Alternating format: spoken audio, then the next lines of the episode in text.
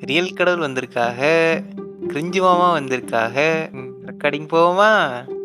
நீ ஏம்ல இப்ப எல்லாத்துக்கும் கிடக்க? நீங்கள் கேட்டுக்கொண்டிருப்பது பூமர் டாக்ஸின் பாட்காஸ்ட். நான் உங்கள் டோரு கசாமா வித் ரியல் கடவுள். இது ஒரு ஸ்பெஷல் எபிசோட் பெரியாரோட பிறந்த நாளுக்காக பண்ணுறோம் அதனால இதில் சீசன்னு எபிசோடெல்லாம் சொல்லலை. And as usual this episode sponsored by Perumal Sami மாட்டுக்கறி பிரியாணி கடை. அண்ட் பவர்டு பை நலம் அன்புடன் யோகி கௌமுத்ரா ஃபிஸ் இப்பொழுது ஆரஞ்சு மற்றும் ஸ்ட்ராபெரி சுவைகள். இந்த எபிசோட்ல எங்களோட சேர்ந்து கிரிஞ்சி மாமாவும் இணைஞ்சிருக்காரு. உங்களுக்கே தெரியும். நாங்க ஒரு எபிசோடுக்கு ரெக்கார்ட் பண்ண ஒருத்தர் பிடிச்சி வச்சோம்னா ஒரு சீசனையே முடிப்போன்னு கிரிஞ்சி மாமா வந்து மாட்டிக்கிட்டாரு. வணக்கம் கிரிஞ்சி மாமா. வணக்கம் வணக்கம். ஒரு கசமா வணக்கம் வெயில் கடவுள். ஆக்சுவலா நான் ஒரு தேங்க்ஸ் சொல்றேன். ஊருக்கும் வெயில் கடவுளுக்கும். ஏன்னா பெரியாரை பத்தி பேசுறதுக்கு என்னையும் உங்களோட அங்க அங்கமா என்னை இணைச்சிங்க அதுக்காகவே ஒரு மிகப்பெரிய வணக்கம். தேங்க்யூ நன்றி. ஆக்சுவலாக இந்த லாக்டவுன் பீரியட்ல கருஞ்சட்டை மாநாடு நடக்க முடியாத சூழல் இருக்கிறதுனால எங்களால் முடிஞ்ச அளவுக்கு பெரியாரை பற்றி எல்லா பாட்காஸ்டரையும் பேச சொல்லி ரெக்வஸ்ட் பண்ணியிருக்கோம். அது மட்டும் இல்லாமல் நாங்களும் பேசலான்னு முடிவெடுத்து பேசியிருக்கோம். எங்களுக்கு கொஞ்சம் கண்டென்ட்டு பத்தாத காரணத்தினாலையும் பேசுறதுக்கு கிரிஞ்சி மாமா நல்ல கம்பெனி கொடுக்கறதுனாலே அவரே சேர்த்துக்கிட்டோம். அப்புறம் ரியல் கடவுள் வழக்கம் போல் வந்துட்டாரு. பாட்காஸ்ட்குள்ளே போகலாமா நீ தாண்டா இப்போ அதிகமாக கிரிஞ்சு பண்ணிட்டு இருக்கிற எங்க எஃப்எம் எஃப்எம் ரெயின்போ எஃப்எம் மாதிரி பேசிட்டு இருக்கிறேன் இருங்க அடுத்து பாலாஜனா வரேன். ஆமா. அதாவது இப்போ இதுல சங்கிகளும் மிதிக்க போறது இல்ல ஃபர்னிச்சர் உடைக்க போறது இல்ல இது வந்து பெரியார பத்தின ஒரு டிஸ்கஷன் அவ்வளவுதான். ரொம்ப ப்ரீஃபா வந்து அவரோட அவரை பத்தி எல்லாம் வந்து ஒரு ஒன் ஹவர் பாட்காஸ்ட்ல கவர் பண்ண முடியாது. அதனால ஒரு சில பாயிண்ட்ஸை மட்டும் நம்ம பேசிட்டோம். ஏதோ எங்களுக்கு தெரிஞ்சது. எம் தலைவர் எமது வார்த்தைகள். அவ்வளவுதான். நீங்க ஏன் பெரியாரிஸ்டா இருக்கிறீங்க? நான் ஃபர்ஸ்ட் இந்த கேள்வியை வந்து கெஸ்ட் கிட்ட கொடுத்துட்றேன் வடைய தூக்கி போட்டாரு.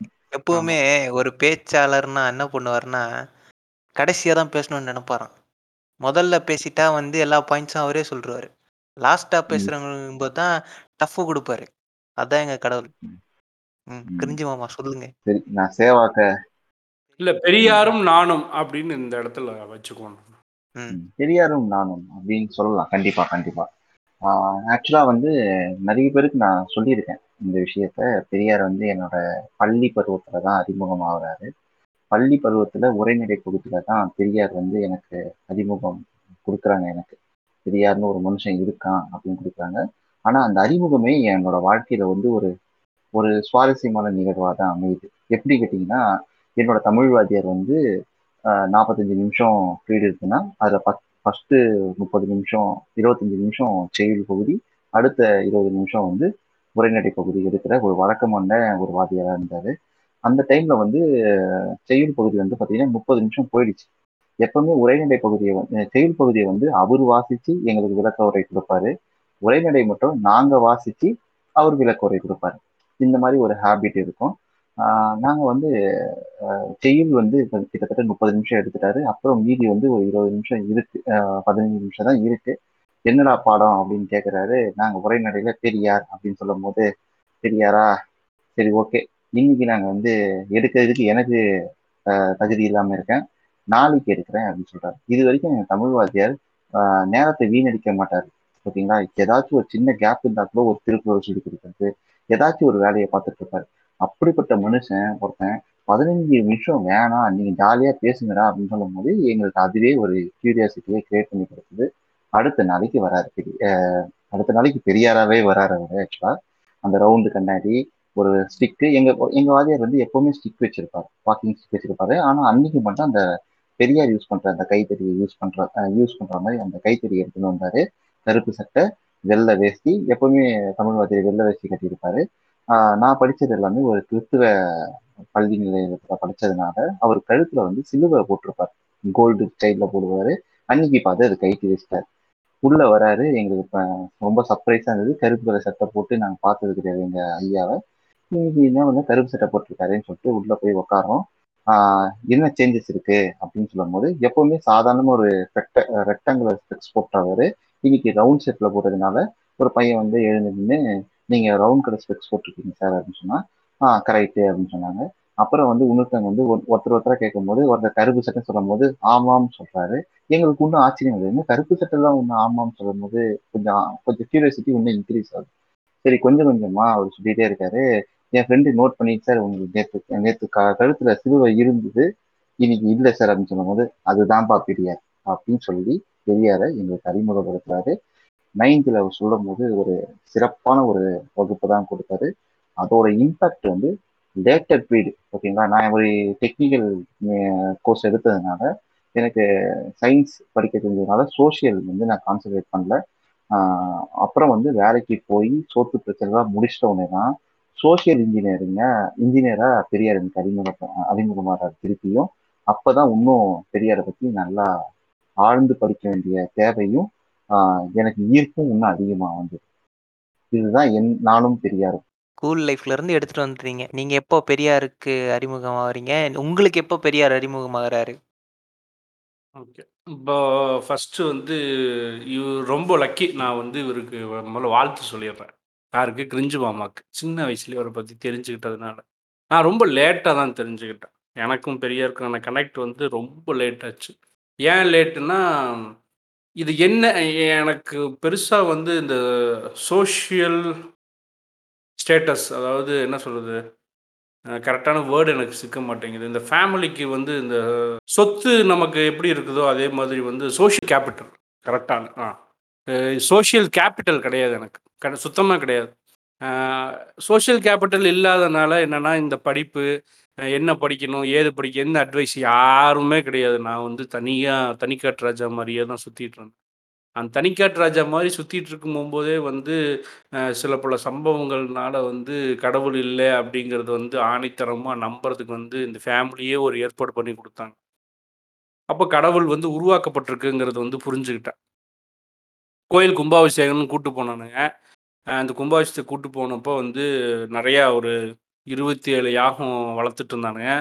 அதில் தென்னங்கீத்து இருக்கு இல்லையா? அந்த தென்னங்கீத்தை வந்து இந்த யாகத்தில் கட்டி, அதை கொண்டு போய் கோபுரத்தில் கட்டி வச்சுருந்தாங்க நான் புரியாமல் இது என்னத்துக்கு எதுக்குடா இப்படி கட்டி வச்சிருக்கிறீங்க? அப்படின்னு கேட்டேன். அதாவது ஒயர் கியர் கட்டி சீரியல் போட்டாலும் அழகாக இருக்கும். இது என்னத்துக்கு தென்னங்கீத்தை கட்டி வச்சிருக்கானுங்க விடிய காலையில் அப்படின்னு. அப்போ இந்த யாகம் வந்து நம்ம வந்து மந்திரங்கள சொல்லும்போது சக்தி மாதிரி அந்த மந்திரங்கள் வந்து அந்த தென்னங்கீத்து வழியா கோபுரத்துக்கு போய் அது அப்படியே சிலைக்கு இறங்கி சிலை கடவுளாயிருமா. அட லூசு பயலுகளா! அப்போ நான் போய் உட்காந்தா நான் கடவுளாயிருவேனான்னு கேட்டால் ஐயோ! அப்படிலாம் பேசக்கூடாது. தப்பு தப்புங்கிறான். யார் யா எழுதுனது அதை அந்த மந்திரம் சொன்னால் கடவுள் ஆயிருவான்னு அது யார் எழுதுனது? ஐயருமாருங்க எழுதுனாங்க. சொல்கிறது ஐயருமாரு. ஐயருமாரு சரியா தான் சொல்றான்னு யார் யார் பாப்பா? அதெல்லாம் அவங்க சரியா தான் செய்வாங்க அப்படின்னானுங்க. அட்ட என்னடா இது மிகப்பெரிய டுபாக்கூரா இருக்கு. இத்தனை நாளாக இது தெரியாம போச்சே! அப்போ கடவுள் வந்து மேனுஃபேக்சரிங் தான் நடக்குதா? அப்படின்னு அது அப்பவே புரிஞ்சிருச்சு. அதுக்கப்புறம் இல்லை அப்படிங்கிறதுலே நான் வந்து ஸ்ட்ராங்காக பேசிகிட்டு இருக்கும்போது நிறையா ஆர்எஸ்எஸ் அந்த அந்த அந்த ஸ்கூலில் அவனுங்க ஏபிவிபி, அந்த ஷாக்கா, அந்த இடத்துலருந்து அப்படியே நிறைய அந்த சர்க்கிள் வந்து ஆர்எஸ்எஸ்ல இருக்கிறவங்க வந்து வரும்போது அவனுக்கு பேசுறதெல்லாம் கேட்கறதுக்கு வித்தியாசமா இருக்கும். ஆனால் கடவுள் இல்லைன்னு சொன்னால் கடவுள் இல்லை தான். நீ வந்து விவேகானந்தர் மாதிரி பேசுகிறேன்னு சொல்லி நமக்கே வேறு மாதிரி என்ன விவேகானந்தர்னு நீயும் என்னமோ சொல்றானுங்களே. சரி என்னமோ அந்த அந்த முஸ்லீம் அஜிடேட்டர் வந்து நமக்கு சொல்லிவிட்டு போனுங்க பாரு. அந்த அஜிடேட்டர் மட்டும் என்கிட்ட இருந்துச்சு. இப்படிலாம் பண்ணியிருக்கானுங்க பாரேன், இப்படிலாம் பண்ணியிருக்கானுங்க பாரேன். நான் ஆக்சுவலா சங்கி மனநிலைமையிலேயே சுற்றிட்டு இருக்கும்போது, ஆனால் இந்த கடவுள் கோட்பாடு வரும்போது சண்டை வந்துடும் ஒரு ஸ்டேஜில் வந்து அந்த சண்டை எப்படியா மாறிடுச்சு அப்படின்னா, நியாயமாக நாலஞ்சு கேள்விகள் மனசில் தோணுன இந்தியன் ஏத்திஸ்ட்னு ஒரு பேஜ் இருந்துச்சு. அது ஒரு தனி கேங் இருந்துச்சு. ஏத்திஸ்ட் ரிபப்ளிக் ச க கன்சுலேட்டு. நான் வந்து அப்போவே ரொம்ப வருஷத்துக்கு முன்னாலேயே வந்து இந்தியன் சைட்லாம் வரதுக்கு முன்னால் அதில் இருந்தேன். ஏத்திஸ்ட் ரிப்பப்ளிக் கன்சுலேட்டில் அப்போ இந்தியன் ஏத்திஸ்ட்னு ஒரு பேஜும் இருந்துச்சு. ஸோ அதில் இருக்கிறதெல்லாம் வந்து இவங்க கேள்வி கேட்கும்போது, அது ஒரு வெட்டுக்குத்து பிரச்சனை போயிருச்சு. அவனுக்கு போட்டே தீரணுங்கிற பிரச்சனைக்கு வந்து போயிட்டு இருக்கும்போது தான் வந்து கம்யூனிஸ்டில் வந்து இப்போ இருக் இப்பவும் இருக்கிறாப்புல ஒரு யங் ஸ்பீச்சு சொல்ல வேணாம்னு நினைக்கிறேன் பேர் அப்போ அவரெல்லாம் நான் வந்து சயின்ஸ் ஃபோரம்னு சொல்லி தனியாக ஒரு மீட்டிங் நடக்கும். சென்னையில் அடிக்கடி நிறைய இடத்துல போடுவானுங்க. அந்த சயின்ஸ் ஃபோரம் மீட்டிங்லலாம் வந்து எனக்கு அவர் பழக்கம். அப்போ ஃபோன் பண்ணி, எப்போ இது மாதிரி பிரச்சனை பண்ணுறானுங்க இந்த மாதிரி நான் ஒரு கேள்வி கேட்டதுக்கு, என்ன பண்ணுறது ஏது பண்ணுறதுன்னு தெரியல." அப்படின்னதும், நீங்கள் தீக்கால் இல்லையான்னு?" கேட்டான். அதுக்கு முன்னாலேயுமே நிறைய பேர் வந்து கடவுள் இல்லை நான் பேசினாலே வந்து நீ தீக்காவா தீக்காவாம்பாங்க. தீக்காவும் இல்லை காக்காவும் இல்லை கடவுள் இல்லைன்னா இல்லை அப்படின்னு சொல்லிட்டு போயிடும் எனக்கு தீக்காங்கிறதே தெரியாது. அப்போ அந்த கம்யூனிஸ்ட்காரங்க தான் வந்துட்டு தீக்கலை நீங்கள் தீக்கல் இல்லையா? தீக்கல் இல்லாமல் எப்படி கடவுள் மறுப்பு பேசிகிட்டு இருக்கீங்கன்னா? இது என்னடா இது வம்பா போச்சு. எல்லாருமே தீக்கா தீக்காங்கிறானுங்க. தீக்கானா என்னன்னு எனக்கு தெரியாதுங்க.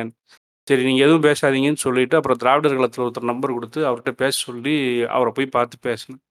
அப்போ தான் வந்து பெரியார் எனக்கு அறிமுகம் ஆகிறார் அடுத்த நாள் காலையில் கரெக்டாக பெரியாரோட பிறந்த நாள்.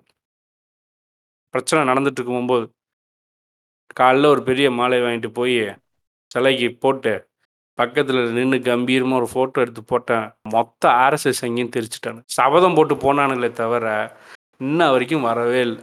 சண்டைக்கு வாங்கடான்னு கூப்பிட்டா கூட வரமாட்டேங்கிறானு அதுக்கப்புறமேல் வந்து யாரா இந்த மனுஷன்? எப்படா இந்த ஆள்கிட்ட இப்படி ஒரு பவரு இவ்வளவு துள்ளு துள்ளுனானுங்க இப்போ இப்படி அடங்கிட்டானுங்களே? அப்படின்னு அதுக்கப்புறம் பெரியாரை படிக்க ஆரம்பிச்சா ஒவ்வொரு அந்த ஆளை பற்றி எது தெரிஞ்சுக்கிட்டாலும் கூஸ் பம்ப் தான் வருது. ஏய் என்னையா இருந்தாலும் இப்படி ஃபர்னிச்சர் உடச்சி வச்சிருக்கிறான்? சரியான கையா இருக்கு இது கேங் லீடரா இருக்கு. கேங்ஸ்ட் செம்ம கேங்ஸ்டர் நம்ம படத்துல பார்த்து கேங்ஸ்டர்னா இப்படி இருக்கணும் அப்படிங்கிற மாதிரியான ஒரு சரியான கேங்ஸ்டரா இருந்திருக்குது. அட்டி என்ன அட்டி என்ன வெளு. அதான் இன்னும் செத்து அறுபது வருஷமும் அழுகிறானுங்க. எழுபது வருஷம் எண்பது வருஷத்துக்கு முன்னால் வந்து விநாயகர் சிலையை உடைச்சதுக்கும் இப்போ அழுகிறானுங்க. ராமனோட அந்த ஊர்வலத்தை என்னைக்கு எடுத்துகிட்டு போனதோ அதுக்கும் அழுகிறானுங்க. எல்லாத்துக்கும் அழுகிறானுங்க. டெய்லியுமே. இன்னைக்கு வரைக்கும். எங்கேயாச்சும் ஏதாச்சும் நமக்கு ஒரு செய்தி கிடைக்கும். ஏதாவது புக்கு பழைய புக்கு அந்த uh, உடனே ஒன்று என்னென்னா தீக்காவில் ட்ராவல் பண்ணும்போது வந்து அப்பப்போ மீட்டிங் போனோம்னா நிறைய வயசானவங்கள பார்க்கலாம். அவங்கக்கிட்ட ஒரு புக் கலெக்ஷன் இருக்கும். அது இப்போ கிடைக்காது. அந்த புக்கு கலெக்ஷன்லாம் ஏதாவது ஒரு துணுக்கு செய்தி இந்த குடியரசு பேப்பர் எல்லாம் வச்சுருப்பாங்கல்ல வாங்கி படித்தோம்னு வச்சுக்கிங்க வேறு லெவலில் இருக்கும். ஏய் நம்ம இன்னைக்கு ட்ரெண்டுக்கு விடவும் ஜாஸ்தி முன்னோடியாக இருக்கிறார் பெரியார் அவ்வளோதான் சொல்லுவேன் ரெண்டாயிரத்தி இருபத்தி ஒன்றில் என்ன தேவையோ அவர் இப்போவும் வந்து பதினாறு வயசு பையனாட்ட இங்கே வந்து ஃபர்னிச்சர் உடச்சிட்டு இருக்கிறாப்புல ரெண்டாயிரத்தி எண்பதுலேயும் பெரியார் இளமையாக தான் இருப்பார். அவரோட விஷன் அந்த அளவுக்கு இருந்திருக்கு. இல்லை இந்த எக்ஸைட் ஒரே ஒரு ஃபோர்ட்ஸு தே மியூச்சுவல் ஃப்ரெண்ட்ஸ் வீடு வரைக்கும் போய் சொந்தக்காரங்க வீடு வரைக்கும் போய் அப்படியே சுற்றி சுற்றி சுற்றி சுற்றி முப்பது நாற்பது பேர் வாசலில் நின்னெல்லாம் பிரச்சனை பண்ணவனுங்கெல்லாம் ஒரு ஃபோட்டோவோட முடிஞ்சிருச்சுன்னா பார்த்திக்க அப்போ எப்பேற்பட்ட மனுஷனா இருப்பாரு? அவர் தான் பெரியார். சங்கிகளின் சிம்ம சொப்பனம்டா எங்க தலைவன். அதான் இப்பயும் வந்து பாத்தீங்கன்னா பெரியாரா? பெரியாரா? உங்களுக்கு தெரியாது? அவர்லாம் யாருமே உங்களுக்கு தெரியாது. அப்படின்னு சொல்லிட்டு ஸ்ரீரங்க ஸ்ரீரங்கத்துல இருக்கிறவரே சொல்றாரு. பின்னாடி ஏதோ புகை வருது. என்னது? தெரியல அதேதான்.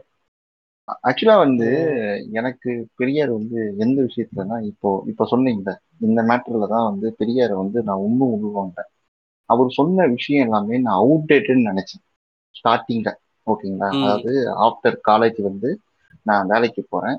வேலைக்கு போயிட்டு ஒரு இண்டிபெண்டா ஹேண்ட் பண்ணும் போது தான் எனக்கு புக்ஸ் வாங்குற கெப்பாசிட்டி கிடைக்கிது. அப்போதான் நான் பெரியார் புக்ஸ் எல்லாம் வாங்குறேன் கொஞ்சம் கொஞ்சமா. அதுக்கு முன்னாடி வந்து அந்த எனக்கு ஒரு இயக்கவாதி தான் வந்து புக்கெலாம் நீங்க சொன்ன மாதிரி இயக்கவாதிகள் தான் புக்கு வாங்கி படிக்கிற ஒரு ஹேபிட் வச்சிருக்கேன். நான் படித்த முதல் புக்கே வந்து சுயமரியாதை கல்யாணம் புக்கு தான். ஏன் சுயமரியாதை கல்யாணம் வேண்டும் அப்படின்னு சொல்லிட்டு ஒரு ஒரு விஷயத்த அவர் எழுதியிருப்பார். வேற லெவலுக்கு எழுதியிருப்பாருங்க. கல்யாணம்னா என்ன? இதுதான் தேவை. இதை இதை தவிர்த்து வேற ஏதோ நடக்குது. அது கல்யாணம் நீங்க எப்படி கன்சிடர் பண்ணுவீங்க? அப்படின்னு சொல்லிட்டு ஒரு அறிவு சிந்தனையோட ஃபுல்லா ஸ்டடி பண்ணி எக்ஸ்ப்ளோர் பண்ண விஷயத்த வந்து நான் சுயமரியாதை கல்யாணம் ஏன் வேண்டும் அப்படின்னு சொல்லிட்டு அந்த புத்தகத்தை படித்தேன் நான் கொஞ்சம் கொஞ்சமா பெரிய உள் வாங்கினே இருக்கேன் அப்பதான் பாரிசாலன் வீடியோ ஃபர்ஸ்ட் வாட்டி நான் பாக்குறேன். அந்த டைம்ல ஃபர்ஸ்ட் வாட்டி பாக்குறேன். அவன் அந்த சின்ன பையன் வந்து இவ்வளோ அறிவா பேசுறானே அப்படின்னு சொல்லிட்டு நானும் நினைச்சேன் ஃபர்ஸ்ட் வீடியோல ஏன்னா உலக அரசியல் தான் அவன் கனெக்ட் பண்ணி பேசினே இருந்தான். செகண்ட் வீடியோல தான் எனக்கு தெரிஞ்சிச்சு அல்லு சில்லுங்கள்லாம் இங்க நம்ம சுத்தி நிறைய இருக்கு அப்படின்னு சொல்ற விஷயத்த அவனே விரும்பினான். என்ன சொல்லிட்டானா தெரியாதே ஒரு இலும்நாட்டி அப்படின்னு சொல்லிட்டு பேச ஆரம்பித்தான் நீ பைத்தியம் என்ன வேணா பேசுவ. அதே மாதிரிதான் நானும் நினைச்சேன். என்னடா பைத்தியம் மாதிரி பேசுறீங்க? எங்கதுடா வரீங்க? அப்படின்னு சொல்ற மாதிரி இருந்தது. பெரியார் வந்து ஒரு நான் அவுடேட்டடா நினைச்சது வந்து எனக்கும் பிராமின் ஃப்ரெண்ட்ஸ் இருக்காங்க அப்படின்னு சொல்ற ஒரு கேங்கில் தான் நானும் இருந்தேன். அவங்க என் கூட good to actually they are good to me ஓகேங்களா நான் ஓப்பனாகவே சொல்றேன். They are good to me ஓகேங்களா அவங்க நல்லா என் கூட பழகினாங்க நல்லா தான் இருந்தாங்க. பட் அவங்க ஆச்சாரம் அனுஷ்டாட்டு அனுஷ்டாட்டில் அவங்க வந்து காம்ப்ரமைஸ் பண்ணாத ஒரு நபராக தான் இருக்காங்க. ஒரு என் ஜோன்ல அவங்க வரவே மாட்டாங்க. நான் எப்பவுமே அவங்க அதாவது அவங்களுக்குள்ள பழகணும்னா நான் அவங்க ஜோன்ல போய் தான் பழக முடியும். அதாவது. அக்செப்டன்ஸ் வந்து இரு பாலர்களையும் இருக்கணும் ஒரு ஃப்ரெண்ட்ஷிப்னா நான் உங்க கூட பழகுறேன்னா நீங்க வந்து என்ன அக்செப்ட் பண்ணணும் நான் வந்து உங்களை அக்செப்ட் பண்ணணும். பெரியார் ஒரு சூப்பரா சொல்லு. சௌகரியம் அப்படின்னு ஒரு வார்த்தையை பயன்படுத்துவார் எப்போதும். சௌகரியம் சொல்றது எனக்கு நீ கம்ஃபர்ட் கொடுக்கணும் நான் உனக்கு கம்ஃபர்ட். கொடுக்கணும். ஆஹ் சௌகரியம் அப்படின்னு சொல்ற வார்த்தை. அந்த ஒரு வார்த்தை வந்து நீ எனக்கு கம்ஃபர்ட் பண்ணணும் நான் உனக்கு கம்ஃபர்ட் பண்ணணும் அப்படின்னு சொல்ற ஒரு மீனிங் கொடுக்கும். அந்த விஷயத்த நான் வந்து அவங்க கூட நான் பார்க்கவே இல்லை. அவங்களுக்கு நான் கம்ஃபர்ட் கொடுத்தாலும் அவங்க எனக்கு கம்ஃபர்ட் கொடுக்காத ஒரு லெவலில் தான் இருக்காங்க. அதுலேருந்து தொடர்ந்து அக்ரகாத்த மாமாக்கள் வந்து பேச பேச பேச பேச பெரியாரோட கருத்து அவுட்டேட்டடாக இல்லை. இவனுங்க தான் அவுட்டேட்டடாக இருக்குன்னு புரிஞ்சுக்கிட்டேன் ஏன்னா நான் இப்பெல்லாம் யார் ப்ரோ ஜாதி பார்க்கலாம் அப்படின்னு சொல்லிட்டு நானும் மண்டையில இந்த மூ மூளை வீங்கி தங்க- வீங்கி நான் தெரிஞ்சிருந்தேன். பட் அவனை பக்காவா கரெக்ட் மூடு போட்டு பார்க்கறானுன்னு சொல்லிட்டு தெரிஞ்சுக்கிறதுனால தான் நான் பெரியார் பக்கம் இன்னும் ஆழமா போய் படிக்க ஆரம்பிச்சேன். நான் பெரியாரை வந்து எப்போ சந்திக்கிறேன்னா என் லைஃப்பில் கிரிஞ்சு மாமா சொன்ன மாதிரி தான் ஒரு வாத்தியார் இருக்காரு. அந்த வாத்தியார் வந்து சயின்ஸ் கிளாஸ் எடுக்கிறாரு. அவர் சயின்ஸோட சேர்த்து பெரியாரியலையும் புகுத்துறாரு. அப்போ தான் எதுக்கு சயின்ஸ் படிக்கிறோம்? ஏன் சயின்ஸ் வந்து தேவை? இப்போ ஏன் நம்ம வந்து டெக்னாலஜியெல்லாம் ஒரு பக்கம் இருக்கட்டும். நாம ஏன் இவ்வளோ பின்தங்கி இருக்கிறோம்? அதெல்லாம் அவர் ஒரு கிளாஸில் வந்து எடுக்கிறாரு. சயின்ஸ் எல்லாம் எடுத்து முடிச்சு கடைசியாக இதை தான் எடுத்து சொல்லுவார். ஸோ அப்போ தான் வந்து எனக்கு பெரியார் வந்து அறிமுகமாகிறாரு. எல் எந்த கவர்மெண்ட் ஸ்கூல் வேணால் எடுத்து பாருங்க. அந்த ஒரு ஸ்கூலில் வந்து கண்டிப்பாக ஒரு பெரியாரிஸ்ட் இருப்பார். எந்த ஒரு தெருவுக்கு வேணா பாருங்க. அந்த தெருவில் ஒரு பெரியாரிஸ்ட் இருப்பார். இல்ல ஓ. தெருவுல பெரியாரிஸ்ட் இருப்பாரு. கவர்மெண்ட் ஸ்கூல்ல பெரியாரிஸ்ட் உண்டு. நான் இல்ல, அடிச்சு சொல்லுவேன். இப்போ நான் இப்போ நான் அடிச்சு சொல்லுவேன். இப்போவும் இருக்காங்க, இருக்காங்க. இருக்காங்க. இருக்காங்க இருக்காங்க. இருக்காங்க. இருக்காங்க. இப்போவும் இருக்காங்க. அதான் அதெல்லாம் குறைய வாய்ப்பே கிடையாது. திருமு கருணாநிதி வந்து என்ன பண்ணியிருப்பாரு ட்ரைனிங் ப்ரொஃபஸர் டீச்சராக இருந்தவங்க எல்லாரையும் வந்து பர்மனன்ட் பண்ணும்போது அப்போ நுழையிறாங்க உள்ள. ம் ம். அப்படியும் நுழையிறாங்க.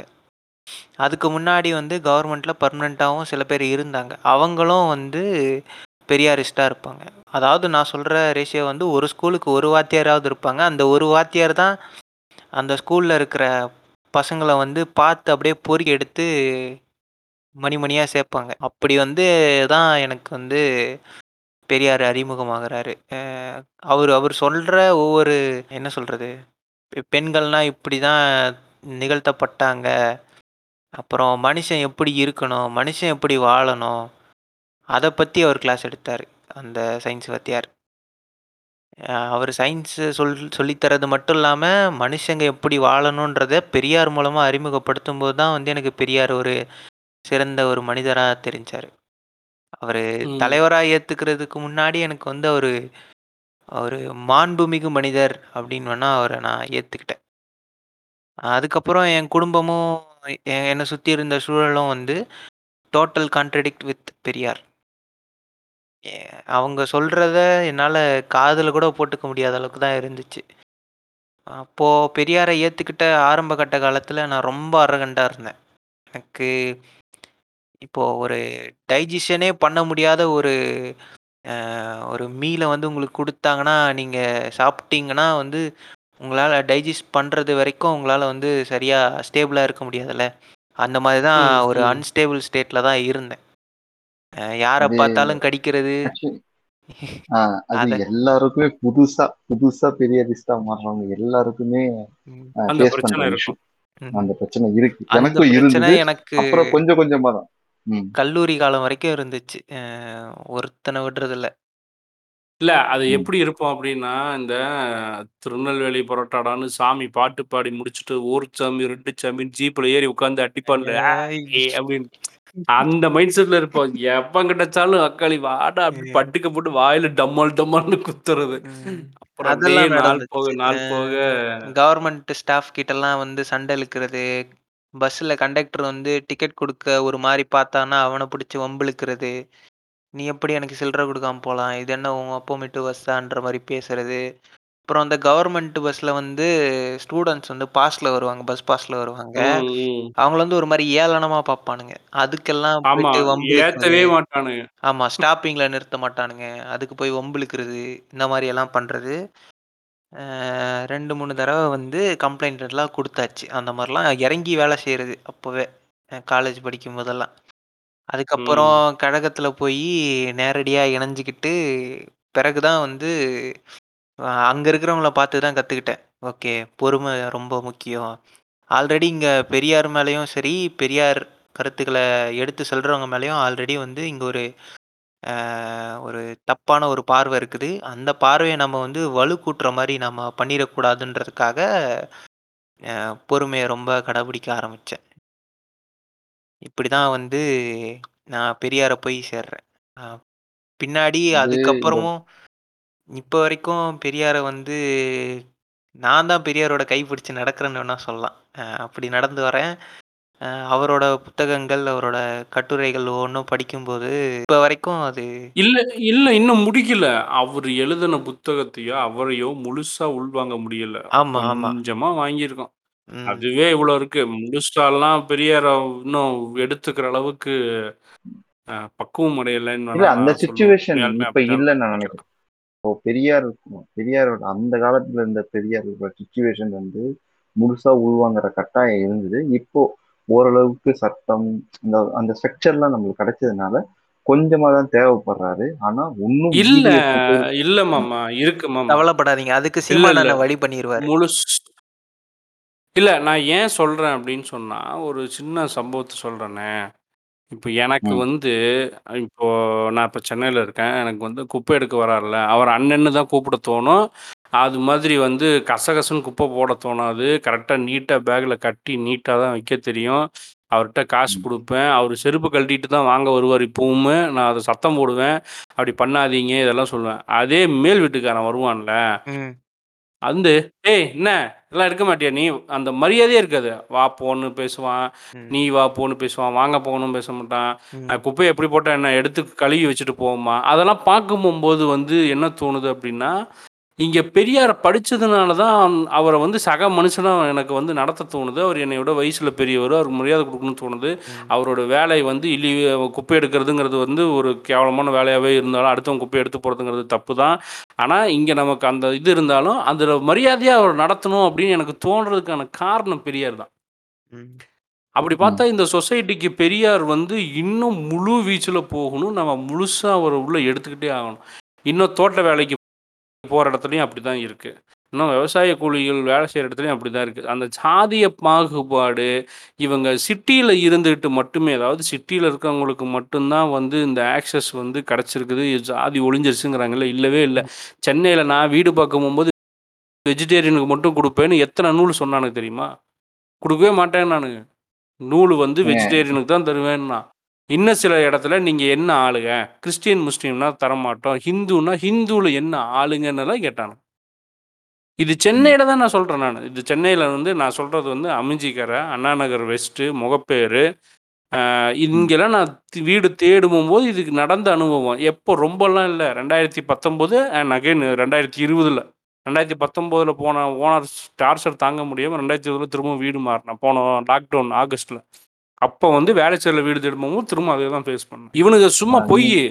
சென்னையில ஜாதி இல்லைன்னு சொல்றது அப்பட்டமான பொய். அப்பட்டம் கடைஞ்செடுத்த பொய் இது. ஆக்சுவலா சென்னையில வந்து ஜாதி கடைஞ்செடுத்த பொய். வந்து நாங்க வந்து பொய். ஜாதிய பார்த்து மீறி வாழுவோம், மயிர புடுங்குவோம். ம் நல்லா வாயில வருது எனக்கு.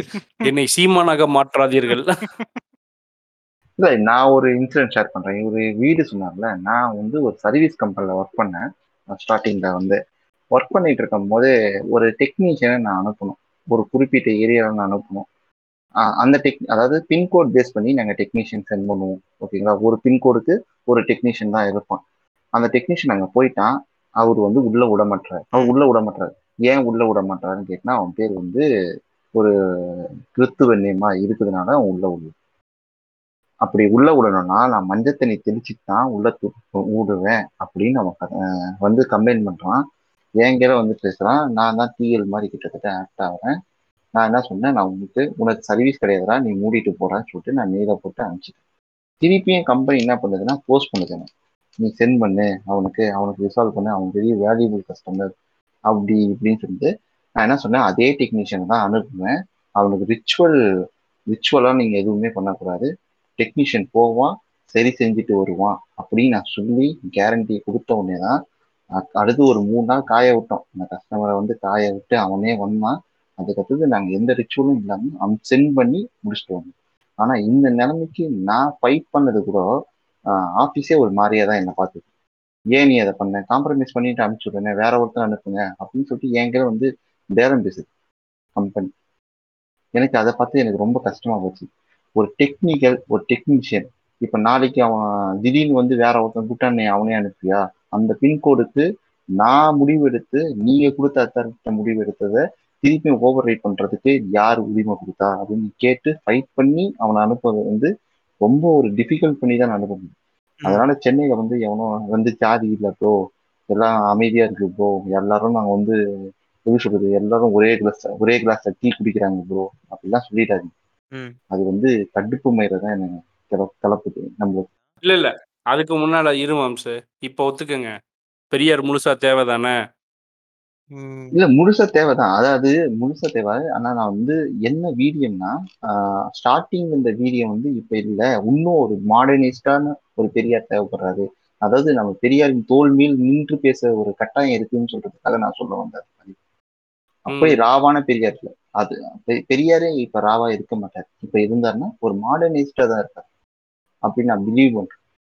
ஏன்னா அப்டேட் ஆகுது. அதுக்கேற்ற மாதிரி இன்னும் பெரிய ரீசத்தை அந்த ராவான பெரியரை நம்ம உள் வாங்கிக்கிட்டு நம்ம அடிக்கும் போது கொஞ்சம் சாஃப்ட் அடிக்கணும் அந்த ராவான பெரியார் உள்ள வேணும். தேவைப்படும் போது வெளியே எடுத்து விட்டுறணும்.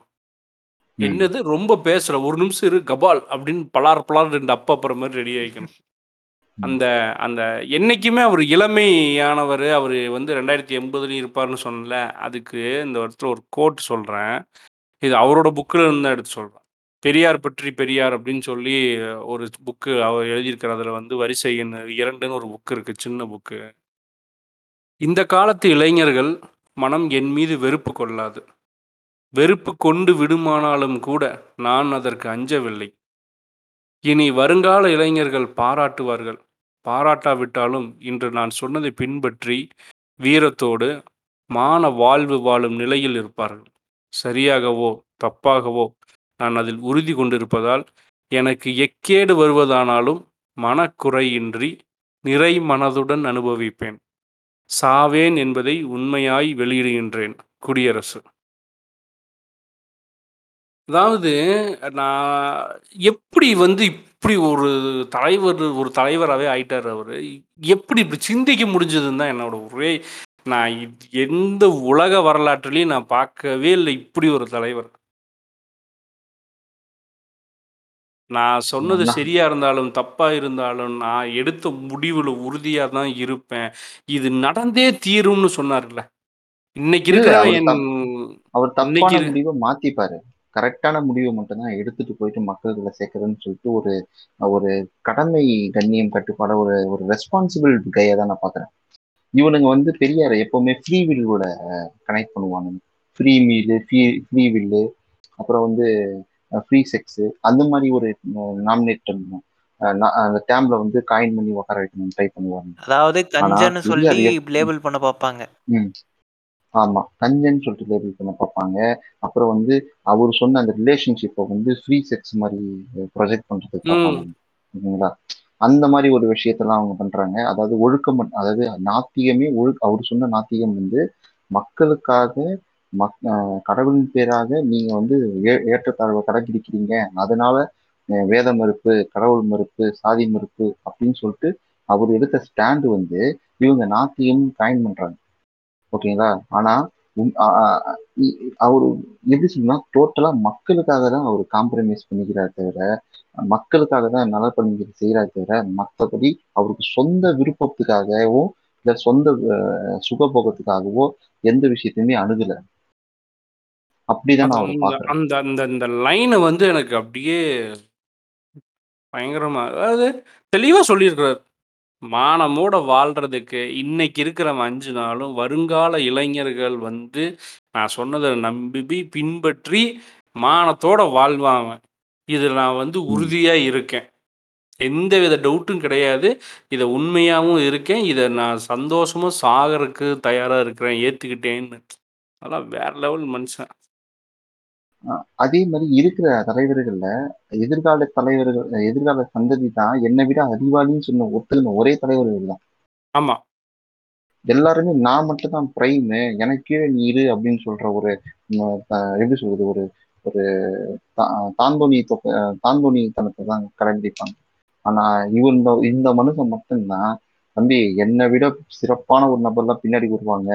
அவன் ஜெயி என்னையே நீ சமாளிக்க முடியல. பின்னாடி வரவங்களும் நீ எப்படி சமாளிக்க போற? கொஞ்சம் யோசிச்சு பண்ணு. அதனால நீ கொஞ்சம் திருந்து அப்படின்னு சொல்லிட்டு இந்த அப்ரஸ் பண்றவங்கள பார்த்து அவர் கேள்வி கேட்டு எடுத்துக்காட்டுக்கு பார்த்தீங்கன்னா வந்து எடுத்துக்காட்டுக்கு பார்த்தீங்கன்னா எம்ஆர் ராதாவுக்கு அங்கே அங்கே வந்து ஒரு மன்றம் மாதிரி ஒன்று ஓப்பன் பண்ணி வச்சிருப்பார் பெரியார் திடல்ல. தன்னோட ஆமா எம்ஆர் ராதா மன்றம். அந்த அந்த மன்றம் ஒன்று ஓப்பன் பண்ணியிருப்பாரு அதுக்கு அர்த்தம் என்னன்னா என்ன மாதிரி இல்லாட்டியும் என்னோட நல்லாவே நீ பேசுற என்னோட கருத்துக்களை நீ நல்லாவே பரப்புற உன்னோட நோக்கம் சரியா இருக்குது அப்படின்றத ஊக்குவிக்கும் விதமா அவரை வந்து அவர் அவரோட பேர்ல தன்னோட திடல் பக்கத்துல ஒரு மன்றம் ஒன்று அமைக்கிறார். அப்போ அவர் அதை வந்து ஒத்துக்கிட்டாருன்னு தானே அர்த்தம். ம்.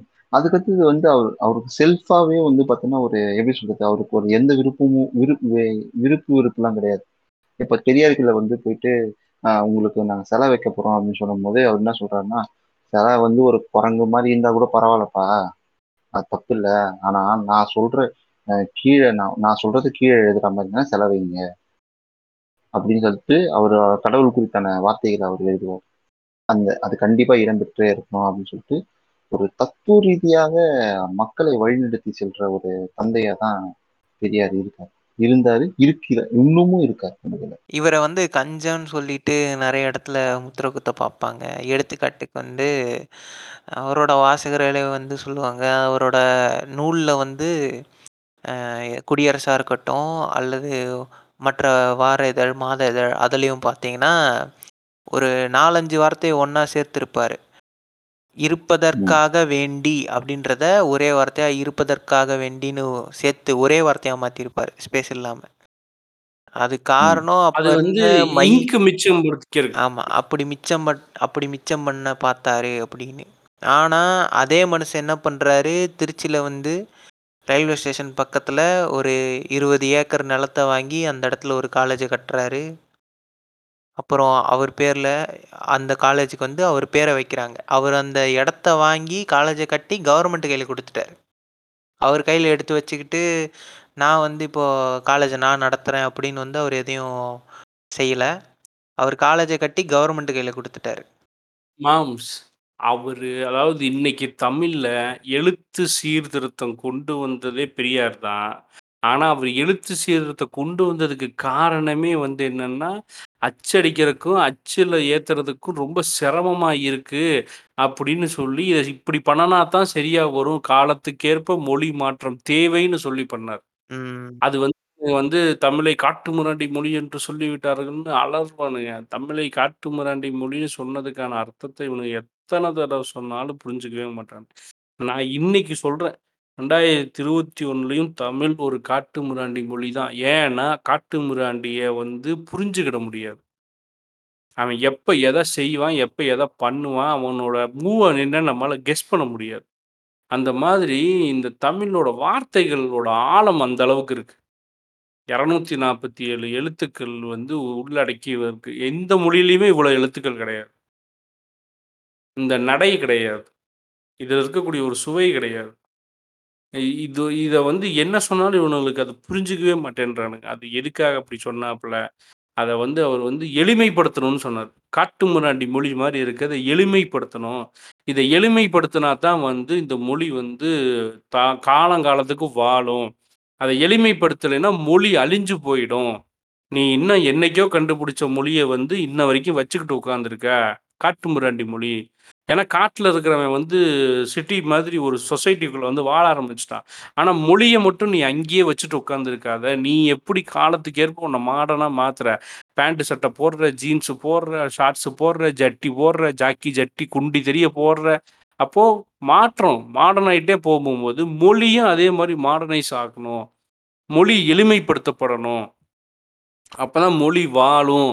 அப்படிங்கிறதுக்கு தான் அத காட்டுமிராண்டி மொழின்னாரு. ஆனா அந்த ஒரே ஒரு வார்த்தைய எடுத்து வச்சுக்கிட்டு இவங்க பண்ற டார்ச்சர் இருக்கே.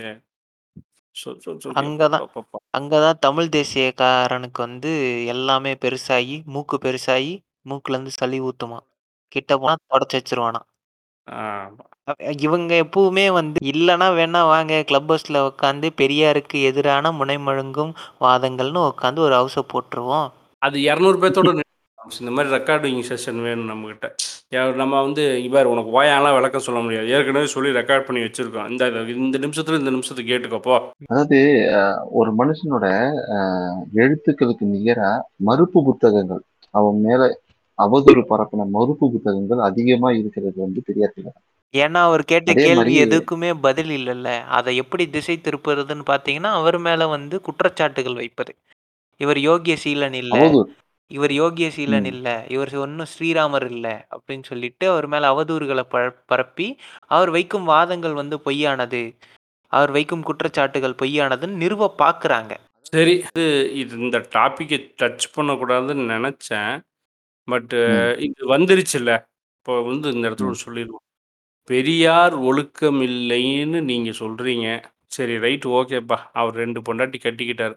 ஆனா விஷயம் என்னன்னா, மொத பொண்டாட்டி இருக்கும்போதே அவர் 2வது பொண்டாட்டி கட்டல. அப்படியே மொத பொண்டாட்டி இருக்கும்போது 2வது பொண்டாட்டி கட்டுனாலும் ஒழுக்கம் இல்லைன்னு சொல்றது வந்து அவரோட மொத சம்சாரமோ, இல்ல 2வது சம்சாரமோ தான் சொல்லணும். ம். நீ சொல்ல வேண்டிய அவசியம் இல்ல. ஆனா அதையும் தாண்டி நீ சொல்றேன்னு வச்சுக்கயேன், இந்த கேள்விக்கு பதில சொல்லிட்டு இனிமே நீங்கலாம் வந்து பெரியாரின் ஒழுக்கத்த பத்தி பேசலாம். என்ன அப்படின்னா, கிருஷ்ண என்ன மெய்த்துக்கு 16,108 பொண்டாட்டி வச்சிருக்கான். இன்க்ளூடிங் நாரதர். ஆமா. அ ஸோ அ ம். அஃபி அஃபிஷியலா 16,108 பொண்டாட்டி. 8 மெயின் பொண்டாட்டியாம், 16,100 ஜூனியர் பொண்டாட்டியாம். பெருமாளுக்கு 2, சிவனுக்கு 2, முருகனுக்கு 2. என்னங்கடா நீங்கலாம் பேசலாமாடா? வாய ம். திறந்து பேசலாமாடா? உயிரோட இருக்கும்போது ஏய் ஒரே கோயில்லயே சிலைக்கு பக்கத்துல லெஃப்ட்ல ஒரு பொண்டாட்டி, ரைட்ல ஒரு பொண்டாட்டி வச்சுக்கிட்டு ஒழுக்கத்த பத்தி நீங்க பேசலாமாடா? ம். இதெல்லாம் நல்லாவா இருக்கு? மேற்கொண்டு இதில ஏதாவது கிளறுனா புண்பட்டுருச்சும்பீங்க. அப்புறம் பின்னால புகை வரும், அழுவீங்க. அதாவது அவனுங்க ஆபாசமா இருக்கன்னு அவங்களுக்கு தெரியாது. நம்ப அத எடுத்து வச்சா, நம்ப ஆபாசமா பேசுறோம்ன்னு சொல்லிட்டு இல்ல அதனால தான் குறைக்கணும். நான் வேற ம். நாரதர் கதைக்கெல்லாம் போகவே இல்ல. ஓப்பனா ரொம்ப மேலோட்டமாதான கேள்வி. பெருமாளுக்கு 2, சிவனுக்கு 2, முருகனுக்கு 2, கிருஷ்ணனுக்கு 2. எல்லாம் 2 பொண்டாட்டி ம். தானே. அப்போ. இந்த கடவுள்கள் ஒழுக்கம் இல்லை, யோக்கியம் இல்லை, அயோக்கியன்கள் அப்படின்னு ஒத்துக்கிட்டியா? நானும் பெரியார் அயோக்கியன்னு ஒத்துக்கிறேன். ஏங்க, இது. இல்லங்க இவங்களுக்கு வந்து பொறாம. ரஷ்யால போயிட்டு, வெளிநாட்டுல போயிட்டு, நியூடிட்டி கிளப். நியூடிட்டி கிளப்ல போயிட்டு மனுஷன் மஜா பண்ணிட்டு வந்தாரு. அதெல்லாம் இவங்களுக்கெல்லாம் புகை வந்துருச்சு. அத எப்படி வந்து. இவங்களுக்கு சொல்றதுன்னு தெரியல. வேணும்னா நீ போயிட்டு வா மேன். அத இல்ல பச்சையா சொன்னா அப்படிதான் சொல்லணும். ஒண்ணும் சொல்றதுக்கு இல்ல. அவர் 2 பொண்டாட்டி அவ டேய் அது ஆள் இன்னைக்கு இன்னைக்கு எத்தன பொண்ணுங்க பெரியார கல்யாணம் பண்ண ரெடியா இருக்காங்க தெரியுமா? அவரு. ஆல்ஃபா மேல்றா. ஹிஸ்டரியிலேயே இந்த தமிழக வரலாற்றிலேயே 100 வருஷத்துல வந்த ஒரே ஆல்ஃபா மேல் அந்த ஆள் தான்டா. அதுக்கப்புறம் ஆல்ஃபா மேலே வரல. நீ உன்னோட பயோல வந்து ஐ அம் எ ஆல்ஃபா மேல்னு போட்டுக்கிறீல்ல, அது வந்து மேல பார்த்து எச்சு துப்பிக்கிறதுக்கு சமம். உன்ன நீயே சொல்லிக்க கூடாது. வெட்கப்படணும் சரியா? சந்திராயன். ஆமா. ம். வெட்கமே படாம போட்டுக்குவானுங்க. ஆல்ஃபா மேல் அப்படின்னு. ஆல்ஃபா மேல் யார் தெரியுமா?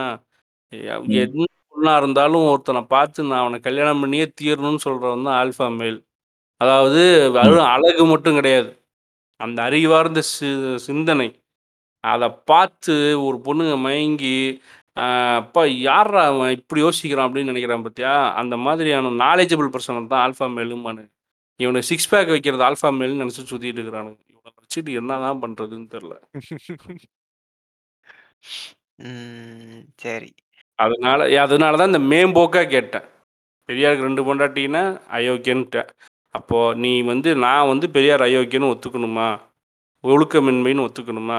நீ கிருஷ்ணன், பெருமாள், சிவன், முருகன் எல்லாரும் அயோக்கிய பயல்ன்னு ஒத்துக்க. நானும் எங்க ஆள் அயோக்கிய பையன் தான். ஆமாய்யா.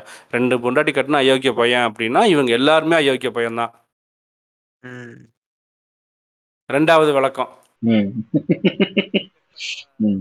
காலத்துல இப்போ பெரியார் வந்து இவ்வளோ தேவைப்படும்போது, இன்னமும் அ இந்த சமூகம் எவ்வளவுதான் நம்ம வந்து இடஒதுக்கீடு மற்றும் இப்போ இன்ன இன்னைக்கு தேதிக்கு பார்த்தீங்கன்னா, பெரியார் இறந்து 36 வருஷம் கழிச்சு அவரோட நெஞ்சில தச்ச முள்ளா இருந்த முள்ள தூக்கி போட்டாச்சு.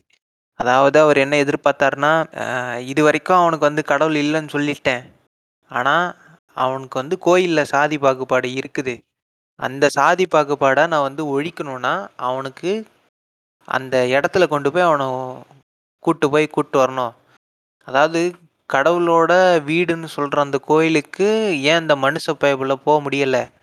சாதி தானே ஒரு தடையாக இருக்குது அதுக்கு நான் வந்து எல்லாரையும் கருவறைக்குள்ளே கூப்பிட்டு போகணும்னு ஆசைப்பட்றேன்.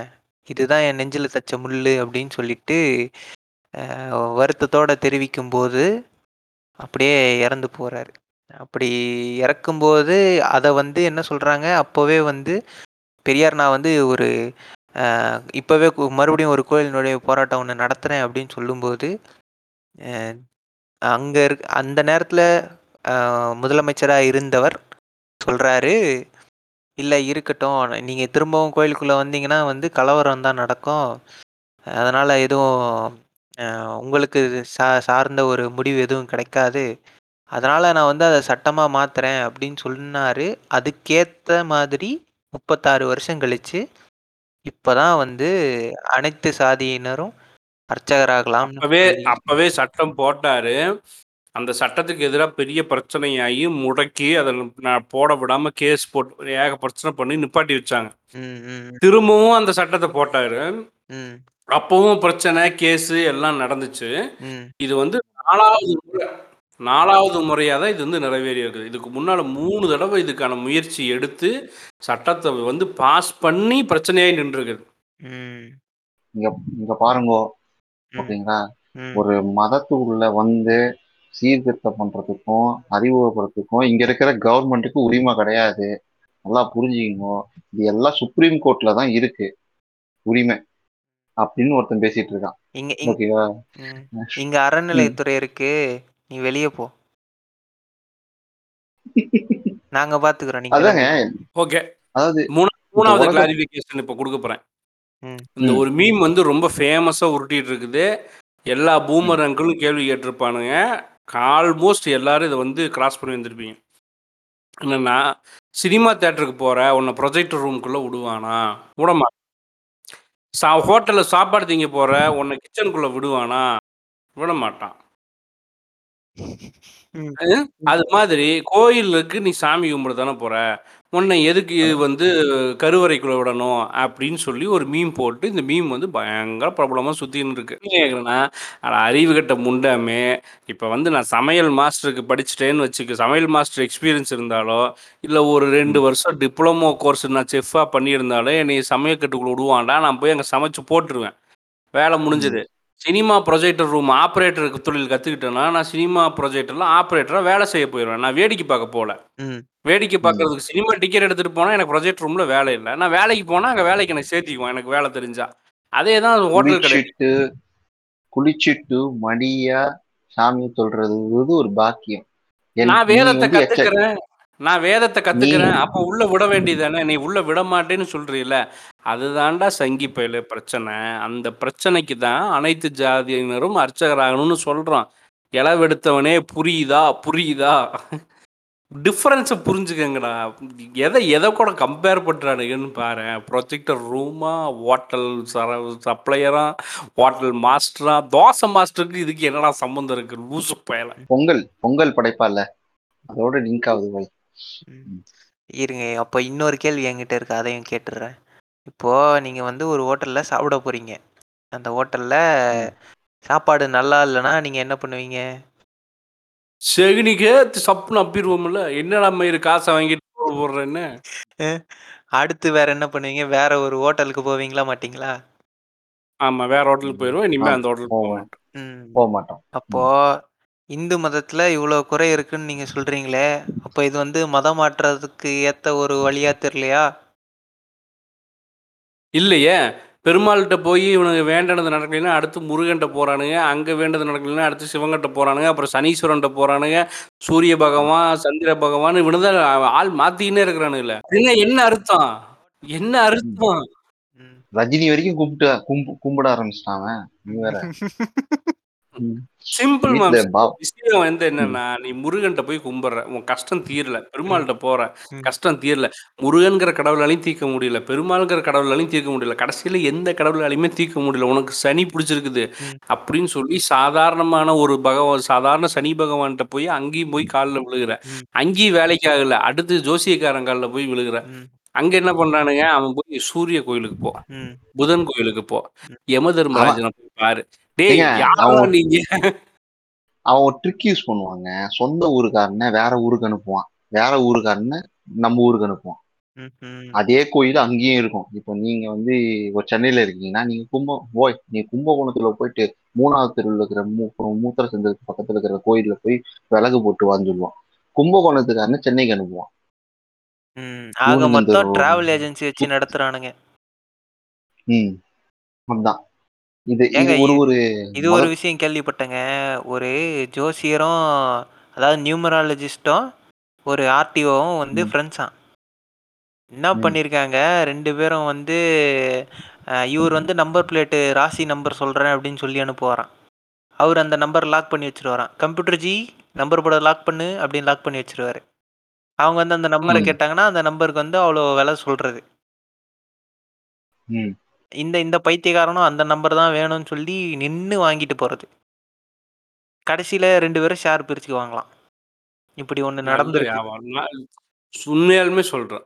பிரில்லியன்ட் பிரில்லியன்ட் இப்படி நல்லா இப்படி இப்படி ஒரு வியாபாரம் ஓடி இருக்கு. இதெல்லாம் நியூஸ்ல வந்தது. இல்ல இதைத்தான் தப்பு. இதெல்லாம் மூட நம்பிக்கைன்னு சொல்லி அடிச்சோம்னா நீங்க வந்து நாத்திகர்கள் சரியில்லை பெரியாரிஸ்ட் சரியில்லை அவனுக்கு சரியில்லை இவனுக்கு சரியில்லை அது சரியில்லை இது சரியில்லை.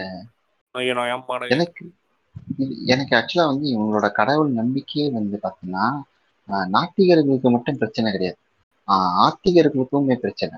இப்ப என் ஃப்ரெண்டு கடவுள் நம்பிக்கை உடையவன் ஓகேங்களா? ஒரு தெருவுல உட்காந்துட்டு நிக்கிறான்னு வச்சுங்க. இவனுக்கு காளி வேஷம் போயிட்டு வரேன் அப்படின்னு சொல்லிட்டு வேஷம் போட்டுட்டு ஆடிக்கிட்டு வரானுங்க. அதாவது கரு கருப்பு சட்டையை பார்த்தா இவனுங்க அந்த அந்த பண்பாடுல கூட பாருங்க கருப்பு சட்டை பார்த்தா காலி அடிக்கும் அப்படின்னு சொல்லிட்டு ஒரு ஒரு ஒரு கல்ச்சர்ல வந்து தொத்திட்டு வருவாங்க. என் ஃப்ரெண்டு அன்னைக்கு ஒரு டார்க்கான ஷர்ட்டு போட்டு வந்தான். ஓகேங்களா? திறந்து வரேன்னு சொல்லிட்டு வரானுங்க.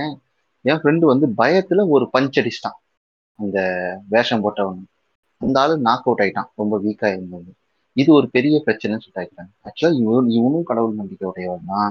அவனும் கடவுள் நம்பிக்கை உடையவன் தான். இவனுங்க பா இவனுங்க எப்படி எடுத்துட்டு வராங்கன்னா இது ஒரு எப்படி சொல்றது? எவன் எவனை பத்தியும் கவலை கிடையாது. இது ஒரு ஒரு கொண்டாட்ட மனநிலையாகவும் அப்புறம் வந்து எவனுக்குமே அஃபோர்டபுளா ஒரு கம்ஃபர்டபுள் இல்லாத ஒரு அஃபோர்டபுள் இல்லாத ஒரு ஃபார்மெட்டை தான் இவன் கையில கொடுத்துட்டு இருக்காங்க. ரொம்ப கஷ்டமா இருக்குடா அப்படின்னு சொன்னாலும் அதை வந்து ஒரு எப்படி சொல்றது? இதை தான் வந்து பெரியார் சொல்றது நீ நீ சொல்றது ரொம்ப கஷ்டமா இருக்கு. அது இல்லாம நீ சொல்றது வந்து மனித குலத்திற்கு எதிரா இருக்கு. ஒரு மனுஷன் உண்மை மனுஷனை சக மனுஷனா பார்க்கணும். அதுதான் அதுதான் வந்து உன்னோட சிஸ்டம்ல இல்ல அப்படின்னு சொல்லிட்டு விளக்க உரை கொடுத்தா இவன் அதை ஒத்துக்கவே மாட்டான். நீ நாத்திகம் பேசுறன்னு சொல்லிட்டு ஒரு முத்திரை குத்திட்டு வெளியே போகணும்னு நினைக்கிறது தான் இவனுங்க பண்ணிட்டு இருக்காங்க. தொடர்ந்து. இப்போ ஒன்று பண்ணலாமா? நான் பேசுறது உனக்கு கஷ்டமா இருக்குதாடா? நாங்க நாத்திகம் பேசினா ரொம்ப கஷ்டமா இருக்கா? ஃபீல் பண்றீங்களா? ஆமா நாங்க bro. வேணா ஆமா திருந்திக்கிட்டுமா புண்பட்டுக்கிட்டே இருக்கு ப்ரோ இப்போ பதில் சொல்லலாமா? சொல்லுங்க. ரொம்ப ரொம்ப சாரி சார் பேசுவேன் பேசுவேன் அப்படிதான் பேசுவேன். சாரி. ப்ரோ சாரி ப்ரோ புண்பட்டுச்சா அப்படிதான்டா பேசுவேன் அப்படிதான் பேசுவேன். ஸோ அவர் என்ன யோசிச்சாருன்னா அப்போ அம்பேத்கர் வந்து அஹ், நான் இந்துவாக சாக மாட்டேன் அப்படின்னு ஒரு புத்தகத்தை எழுதுறாரு. அதுக்கு வேலை மெனக்கெட்டு ப்ரொமோஷன் பண்ணது நம்மால தான்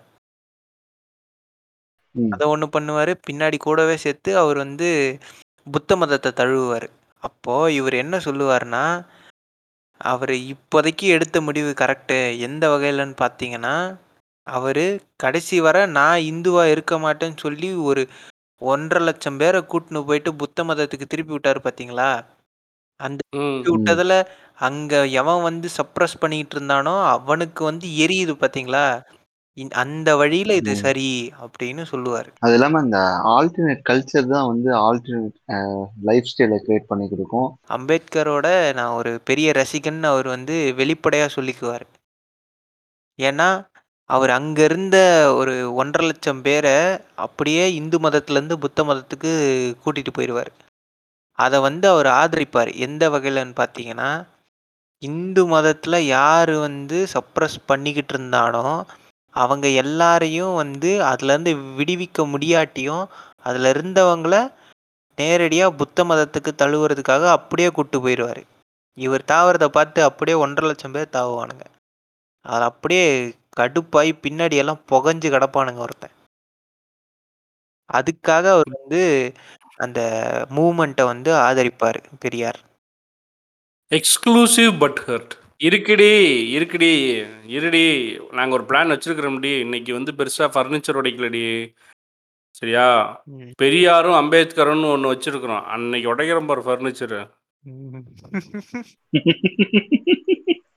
அதுதான் ஃபர்னிச்சர் அது வரைக்கும் இது இது சும்மா பர்த்டே செலிப்ரேஷன் ஆஹ் பெரியார் வந்து நான் வந்து எங்கர்சால் படித்தேன் எங்கர்சாலை பற்றி எங்கர் சாலோட வார்த்தைகள்லாம் நான் படிக்கும்போது நான் எங்கர் சாலை பார்க்கல. பெரியாரை பார்க்குற மாதிரி இருந்தது. ஏன்னா ரெண்டு பேருமே ஒரே விஷயத்த தான் சொல்றாங்க. இந்த உலகத்துல உன்னதமான ஒரு மனைவிக்கு நீங்க வந்து உங்களோட பேருக்கு வந்து நீங்க ரெஸ்பெக்ட் கொடுக்கணும்னு சொல்லிட்டு எங்கர் சால் எழுதியிருப்பார். அதே தான் பெரியார் வந்து சொல்றாதீங்க உங்களோட பெண்ணுரிமையை வந்து உங்களோட டாக்டர் உங்கள் உங்க உங்க தந்தைக்காகவும் உங்களோட பெ- பெண் குழந்தைகளுக்காகவும் முதல்ல நிலைநாட்ட ட்ரை பண்ணுங்க. அப்புறம் மனைவிக்கு ஆட்டோமேட்டிக்கா நீங்களே நினைவாற்றுவீங்க அப்படின்னு சொல்லிட்டு ஒரு தெளிவான பார்வையை எடுத்துன்னு போய் ஆண்களுக்கு எடுத்துட்டு போயிட்டு பேரண்டிங் பண்றாங்க. ஒரு ஆண் ஒரு ஆணே நீ இப்படிலாம் இருக்கக்கூடாது. கரெக்டா இப்படிதான் இருக்கணும் அப்படின்னு சொல்லிட்டு பேரண்டிங் பண்ணாரு. அதே மாதிரி எங்க சார் வந்து இந்த உலகத்துல உன்னதமான ஒரு விஷயம் வந்து சுதந்திரம் அப்படின்னு சொல்லுவார். அவரோட புத்தகத்துல. அதை தான் பெரியார் பெரியார் வந்து அதை கையில பிடிச்சி எடுத்துன்னு போயிட்டு எல்லா விஷயத்தையும் செ- செஞ்ச மாதிரி அவரு அவர் உலகத்துல உன்னதமா சுதந்திரத்தை நினைச்சிருக்காரு. அதனாலதான் அந்த சுதந்திர காற்றை வந்து நம் மக்களுக்கு கொடுக்கணும்னு சொல்றதுக்காக தான் இந்த ரீஃபார்மிங் ரெவல்யூஷன்ஸ் எல்லாமே வந்து மக்களுக்காக தான். இந்த சுதந்திர காற்றை நீயும் ஆசைப்பட்டு உறிஞ்சி அதை சுவா- சுவாசிச்சு நீ ஒரு வாட்டி சுவாசிச்சிட்டா போதும் நீ அடிமையா இருக்க மாட்ட. நீ அது அதுதான் உன்னோட சுய புக்தி. உன் அறிவை உன் விளக்கு மாத்த விட உன் சா முன்னோர்களை விட உன் சிந் உன் சிந்தனை பெருசு அப்படின்னு சொல்ற ஒரு விஷயத்த அவர் வந்து இந்த சுதந்திரத்தின் மூலமாக சுதந்திர சிந்தனை மூலமாக மக்களிடையே கட்டமைக்கப்பட்ட கட்ட கட்டமைச்சவர் தான் பெரியார். அதை வச்சு நீங்க அந்த சுதந்திரம் சொல்றதுல ரொம்ப ஆஹ், எப்படி சொல்றது ரொம்ப இன்றியமையாத ஒரு விஷயமா நான் பார்க்கறேன். ஏன்னா அது அடிமைகளுக்கு வந்து கிடைக்காது. ஏன்னா அடிமைக்கு சுதந்திரம் தேவையில்லை. அடிமையா இருக்க மாட்டேன் அப்படின்னு சொல்றவங்களுக்கு தான் சுதந்திரம் தேவை. அடிமை நான் ஒரு அடிமைன்னு புரிஞ்சுக்காம இருக்கிற வரைக்குமே அது அடிமைத்தனம்னு ஒத்துக்காது. சங்கரி பாலா மாதிரி. அதாவது. எனக்கு சுய எனக்கு சுய சிந்தனை இருந்தாதான் நான் அடிமை இல்லைன்னு சொல்லிட்டு ஒரு கருத்து எனக்குள்ள உருவாகும். அந்த மாதிரி ஒரு கருத்து உருவாகுனாதான் எனக்கு சுதந்திர வேட்கை வேணும். தா- எனக்கு சுதந்திர தாகமே அடைக்கும். தாகம் வரும். அப்போ நான் சுதந்திரத்தை கைப்பற்றுவேன். எனக்கான சுதந்திரத்தை நான் வந்து நிலைநாட்டுறேன். அதை வந்து அது எல்லாத்துக்குமே உன் புத்தியில இருக்கு உன் சிந்தனையில இருக்கு அப்படின்னு சொன்ன ஒரே மனுஷன் பெரியார் தான். ம். அதாவது சுதந்திர இந்தியாவில் சுதந்திரம் கிடைச்ச பின்னாடி சுதந்திரமா இல்லாத மக்களுக்கு சுதந்திரம்னா என்னன்னு சுதந்திரமா பேசின மனுஷன் ம். ஆமா மாம்ஸ் எனக்கு. சின்ன ஒரு யோசனை இப்போ நிறைய பேர் லிசனர்ஸ் இருப்பாங்க அவங்க வந்து இப்போ சங்கிகள் சொன்ன நிறைய பொய்களை வந்து ஒருவேளை இப்படி இருக்குமோன்னு நம்பிட்டு இருப்பாங்க இப்போ நம்ம பாட்காஸ்ட் லிசனர்ஸ் கூட உங்களுக்கு அப்படி ஏதாவது சந்தேகம் இருக்குது இது உண்மையாலுமே இப்படி தான் நடந்துச்சா இப்படி அவங்க சொன்னது உண்மையா இல்லை பொய்யா அப்படின்னு டீகோட் பண்ணணும் அதை தெரிஞ்சுக்கணும் அப்படின்னு நினச்சிங்க அப்படின்னா நீங்கள் இன்ஸ்டாகிராமில் வந்து அந்த கொஷின் அனுப்புங்க. நாங்கள் அதுக்கு ஒரு தனி பாட்காஸ்ட் போட்டு அந்த பாட்காஸ்ட்டில் வந்து அதை டீகோட் பண்ணி உங்களுக்கு கரெக்டாக சொல்லிடுறோம். ஓகேவா சூப்பர் சூப்பர். இதை வந்து கிரிஞ்சு மாமா பாட்காஸ்ட்லேயும் போட்டுருவோம் இதுலேயும் போட்டுருவோம். அந்த கொஷின்ஸை வந்து நம்ம வந்து எக்ஸாக்ட் என்னவோ அதை டீகோட் பண்ணிடலாம். நிறைய அந்த மாதிரி கொஷின்ஸ் வர்றதுக்கான வாய்ப்பு ம். வரட்டும். எல்லாத்தையும் இந்த டைம் சரி செய்யும் இப்போ பெரியாரை பத்தி பேசுனீங்கன்னா பெண்ணியம் தொடாம உங்களால பேச முடியாது. ஏன்னா பெரியார் பெண்களுக்காக பேசினது தான் அதிகம். இல்லையா? ஆமாம் ம். பெண்களுக்காகவும் பேசியிருக்காரு. ஆனா அந்த பெரியாரோட கருத்தியல்களை எடுத்து பேசுறவங்கள இந்த சமூகம் வந்து பிராண்ட் பண்ணுது. ம். நீ வந்து பெரியார் பேத்தி மாதிரி பண்ற பெரியார் பேரன் மாதிரி பண்ற. லைக் அது வந்து ஒரு ம். கெட்ட வார்த்தை போல ட்ரீட் பண்றாங்க. அதை நீங்க எல்லாம் எப்படி பாக்குறீங்க? ம் அதுதான் நான் சொல்றேன். இவங்க பெரியார் பேத்தின்னு சொல்றத வந்து இவங்க ஒழுக்கக்கேடு அதாவது எப்படின்னா சுய விருப்பம் வேற அதுக்கடுத்து வந்து ஒழுக்க சீர்கேடு வேற. சுய விருப்பத்தை ஒழுக்க சீர்கோட அஹ், கேடோட சேர்ந்து மிங்கிள் பண்ற பா பாக்குற பார்வை தான் இவனுங்க வந்து நெக்குதா பெரியார் பேத்தி பெரியார் பேரன் அப்படின்னு சொல்றது. ஒரு பொண்ணு அவ விருப்பப்பட்டு அவ ரூம்ல குடிக்கிறதையோ இல்ல சி- சிகரெட் பிடிக்கிறதோ அவளோட தனிப்பட்ட விருப்பம். ஓகேவா பப்ளிக்ல கூட அவ சிகரெட் அடிக்கிறது வந்து அவளோட தனிப்பட்ட விருப்பம். அந்த விருப்பத்தை எடுத்துட்டு போயிட்டு பொது ஒழுக்க பொது பொது ஒழுக்க சீர்கேட்டோட மிங்கிள் பண்றது தான் இங்க ஏற்க முடியாத ஒரு விஷயமா இருக்கு. இதுக்கு தான் இவனுங்க பெரியாரின் பேத்திகள் அப்படின்னு நான் சொல்றான். அதே மாதிரி I I right to choice to அதாவது எனக்கு வந்து சூஸ் பண்ற அத்தாரிட்டி இருக்கு. அதுவும் ஒரு ஆணை சூஸ் பண்ற அத்தாரிட்டி இருக்கு அப்படின்னு அவ ஒரு பொண்ணு அவளோட விருப்பத்தை சொன்னா அவ யா யாரு கூட வேணா படுப்பேன் அப்படின்னு ஒரு அர்த்தத்தை கற்பிக்கிற ஒரு விஷயத்தை தான் இவன் பெரியார் பேத்திகள் அப்படின்னு சொல்லிட்டு பிளான் பண்றாங்க. அது எல்லாமே அவனோட மூளையில இருக்க நோஷனின் வக்கர புத்தி தான். வேற எதுவுமே கிடையாது. ஏன்னா அவனுக்கு ஊட்டப்பட்டதே வக்கரம் தான். ஒரு வக்கரமான ஒரு மனிதன் இப்படிதான் யோசிப்பான். வேற எதுவுமே கிடையாது. அதுதான் பெரியாரின் பேரன் பெரியாரின் பேத்தி. அதாவது நீ செய்யற அதாவது எப்படின்னா இப்போ எக்ஸாம்பிள் வந்து இப்போ எல்ஜிபிடி இருக்கு. அத வந்து அது வந்து அவங்களோட விருப்பம் அப்படின்னு சொன்னா அப்ப பீடோஃபைல் கூட தான் என் விருப்பமா அப்படிங்க ம். ஏன்னா அதுக்கும் இதுக்கும் என்னடா சம்பந்தம்? ஒரு குழந்தை டார்ச்சர் பண்றது வந்து பீடோஃபைல்ரா. அது ஒரு குழந்தை சம்பந்தமான ஒரு விஷயம் சொன்னா அதுவும் டைப் ஆஃப் செக்ஸ்ன்னு சொல்லி பேசிட்டு இருக்கோம். பைத்தியம். இருக்குங்களா அந்த மாதிரி பைத்தியம் தான் இந்த ஒழுக்க சீர்கேட்டை பத்தி பேசுது வேற எதுவுமே கிடையாது. இவனுங்க வந்து எப்படி சொல்றது? முழுசா குடிச்ச போத போதகை வேற எதுவும். அதாவது இவங்கள பொறுத்த வரைக்கும் அந்த பச்சை சங்கி மாதிரி தான் ஒன்று புர்கா போடு இல்லை அவுத்து போடு. அந்த மாதிரி தான் இவனுங்க. அவ்வளவுதான். அவ்வளவுதான். அதாவது இவனுங்க வந்து அந்த பொண்ணு இங்க இப்பயும் நான் சொல்றேன். இங்க இருக்க காஸ்டியூம் டிசைன் வரைக்கும் வந்து பாத்தீங்கன்னா ஒரு பொண்ணுக்கு ஒரு பொண்ணு காஸ்டியூம் டிசைன் பண்றதே கிடையாது. இப்போ ஒரு ஒரு ஒரு ஒரு அட்டையரே அட்டையர் பாத்தீங்கன்னா நம்மளுக்கு பாக்கெட் வச்ச டிஷர்ட்ஸ் வருது பாக்கெட் வச்ச ஷர்ட்ஸ் வருது நல்லா திக்கான கிளாத்தா வருது. அதே திக்கான கிளாத்ல ஒரு ஒரு உமனுக்கு ஷர்ட் வரல. ஓகேங்களா? அதுக்கு அதோட கட்டு வேற அது இன்னும் பிரான்சைஸ் ஐட்டம் எல்லாம் சேர்த்து ஒரு மெலிசான துணியில தான் தைக்கிறாங்க. இன்னும் அவங்க யூஸ் பண்ற மெட்டீரியல் வந்து ஒரு புது ஒரு யூனிசெக்ஸான ஒரு கிளாத் வந்து இங்க இருக்கணும்னு ஆசைப்படுறேன் ரெண்டு பேருக்குமே பொதுவான ஒரு கிளாத் இருக்கணும். ஓகேங்களா. அப்பதான் வந்து இந்த சமநிலையை அடையும். புண்படுத்திட்டான் புண்படுத்திட்டான் புண்படுத்திட்டான் புண்படுத்திட்டான். ஒரு சட்டை ஒரு ஒரு லுங்கி போதும்னு நான் நினைக்கிறேன். அவ்வளவுதான். வேற எதுவுமே கிடையாது. இதுதான் என்னோட கருத்து. நான் இதை முதல்ல அளவுக்கு ரொம்ப பேச விரும்பல ரொம்ப சிம்பிளாக சொல்லிடுறேன். பெரியார் வந்து பெண்களோட விடுதலை பற்றி ஒரே வார்த்தையில் சிறப்பாக முடிச்சிட்டார். நீ கர்ப்பப்பையை தூக்கி வீசிடு. நீ புள்ள பெற்றுக்கிற மிஷின் இல்லை. நீ புள்ளைய பெற்றுக்கணும்னு நினைக்கவே வேணாம். நீ உன் லட்சியத்தை நோக்கி போ. நீ மேலே வா. நல்லா இரு அப்படின்னு சொல்லிட்டார். ம். சரியா? அதனால வந்து நான் இப்ப அவரோட மைண்ட் செட்ல இருந்து பெரியார் பேரன் பேத்தியெல்லாம் நான் இல்லை. நான் அவரோட பையன். ம். அது எங்க அப்பன் ம். எங்க அப்பன் உன்னைய வந்து எட்டு மிதி மிதிச்சா நான் உன்னை பதினாறு மிதி மிதிப்பேன். ம்.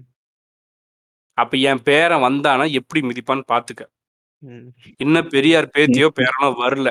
ம். இப்ப பெரியார் ம். மகனும் மகளும் தான் வந்திருக்கான் நாங்க அடிக்கிறது ம். முதல்ல வாங்க அப்புறமேலு ம். எங்களு வாரிசு வந்து அடிக்கும் அப்ப அதை வாங்கிக்க அதை வாங்குறதுக்கு நீ இருந்தீன்னா வாங்கிக்க ம். அநேகமா நாங்களே உங்க சோழியை முடிச்சு விட்டுருவோம் அவ்வளவுதான் சிம்பிள் இவ்வளவுதான் ஸ்டேட்மெண்ட் எனக்கு இவனுங்க வச்சிருக்கிற இந்த கட்டமைப்பெல்லாம் எடுத்துக்கிட்டு இல்ல இந்த கட்டமைப்பெல்லாம் பார்த்துட்டு நீங்க வந்து வெளிநாட்டுக்கோ இல்ல வேற ஏதாவது ஒரு ஊருக்கு போயிட்டு வந்து நீங்க வந்தீங்கன்னா அப்ப தெரியும் உலகம் எந்த நோக்குல ஓடிக்கிட்டு இருக்கு நாம எந்த போக்குல இருக்கிறோன்ட்டு. இப்ப ம். தாலிபானை பார்த்து இவ்வளோ கலாய் கலாய்க்கிறீங்களே அவனுங்களுக்கு வந்து பொண்ணுங்களை எப்படி ட்ரீட் பண்ணணும்னு தெரில. சண்டை முடிச்சுட்டு போய் ம். அது என்னது சைல்டு பார்க்கில் உட்காந்து கார் ஓட்டிக்கிட்டு இருக்கானுங்க. சீசா விளாடுறானுங்க. ம். அவனுங்க வந்து ம். இவ்வளோ குழந்தைங்க அப்படின்லாம் ட்ரால் மீம்ஸ் போடுறீங்களே அவன் குழந்தெல்லாம் கிடையாது. ஆ, அவனுக்கு குழந்தைலாம் கிடையாது. பார்பேரியன்ஸ் ம். குழந்தை படிக்கிற புத்தகத்தை எரிக்கிறான். அவன் குழந்தையா அவன் சப்போஸ் சப்போஸ் விடுதலைக்கு பின் இந்தியாவில் சீர்திருத்த இயக்கங்கள் இல்லாமல் இருந்திருந்தால் இங்கிருந்த மனுஷனும் தாலிபானுக்கு சற்றும் குறைவில்லாமல் தான் இருந்திருப்பான். அந்த சீர்திருத்த அமைப்புகளில் செம்மையா செஞ்சவர்ல பெரியாரும் ஒருத்தர். இன்னும் ஒரு பத்து வருஷத்துல பிஜேபி உட்கார வச்சீங்கன்னா அது இங்க நடக்கிறதுக்கு மிகப்பெரிய வாய்ப்பு இருக்கு. ஓகேங்களா அதையும் பார்த்து மம்ஸ் பிஜேபியை தொட்டீங்க அப்புறம் நான் வந்து டென்ஷன் ஆயிடுவேன் அப்புறம் கச கசன்னு அடிக்க வேண்டியது. அவங்கள ஸ்பெஷலாக ஒரு சரி, நாள் okay. செய்யும் பாயிண்ட் எல்லாரும் பெரியார் படிச்சதுனால அவர் சொல்லி கொடுத்த பெண்ணியம்னால அது சார்ந்து எங்கேயாவது நடந்திருக்கிறீங்களா? உங்க வாழ்க்கையில. ஒரு சுவாரஸ்யமான சம்பவம்னு வச்சு இதை இதை நான் வந்து அவர்கிட்ட இருந்து ம். அவர் சொல்லி கொடுத்ததுனால தான் நான் இதை பண்ணல. அதை நான் வந்து ம். இப்படி இருக்கேன் அவங்க இஷ்டத்துக்காக தான் நான் இருக்கேன் அந்த மாதிரி ஏதோ ஒரு நடந்திருக்கும்ல ம். நிறைய நடக்கும் அது ம். ஏதாவது மறக்க மறக்க முடியாத சம்பவங்கள் ஏதாவது இருக்கா ம். நான் ம், நான் இருக்கு. செஞ்சதுண்டு நான் வந்து அஹ், எங்க அம்மாவுக்கு முத முதலியா வந்து அவங்களுக்கு பிடிச்ச சாப்பாடை செஞ்சு கொடுக்குறேன் அத்தனை நாளா வீட்டில் அவங்களுக்கு பிடிக்காத சாப்பாடை சாப்பிட்டுக்கிட்டு இருந்தவங்களுக்கு அன்னைக்கு அவங்க பிறந்த நாள் அன்னைக்கு அவங்களுக்கு பிடிச்ச சாப்பாடை செஞ்சு கொடுத்து அவங்கள சந்தோஷப்படுத்தினேன். ம். இது ஒரு விஷயம். ம். அதே போல எங்க அம்மா வந்து அவங்களுக்கு கல்யாணம் ஆகி இருபத்தஞ்சு வருஷம் சினிமா தேட்டர் பக்கமே போகல. நான் தான் கூட்டு போனேன். ம். இதெல்லாம் முடிஞ்சு அப்புறமா தான் எங்க அம்மா வந்து சிரிக்கிறதே நான் பார்த்தேன். அதுக்கு முன்னாடி சிரிப்பாங்க. ஆனா அதுல சிரிப்பு இல்ல. ஆமா சிரிப்பு இருக்காது அதில். அது பார்த்தாலே தெரிஞ்சிரும்.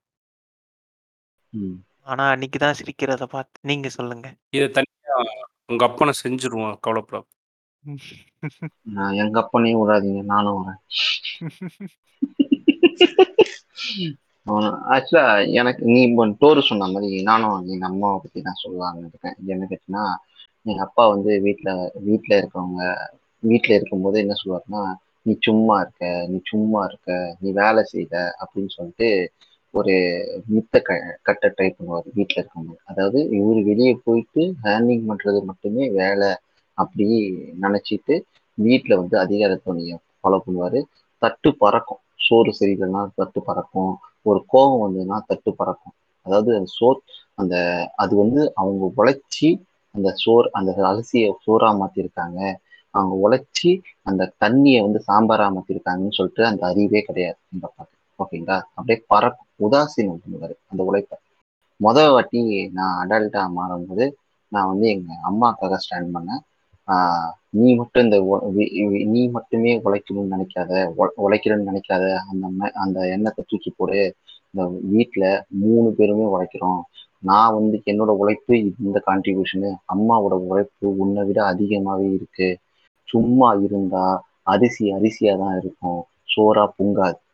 எவனாச்சும் ஒருத்தன் உழைச்சா மட்டும்தான் அரிசி சோறா பொங்குன்னு சொல்லிட்டு எங்க அப்பா காதுல உரைக்கிற மாதிரி பேசியிருக்கு இது வந்து இந்த பார்வை வந்து எங்க அம்மா வந்து பெருமையா சொல்லுவாங்க.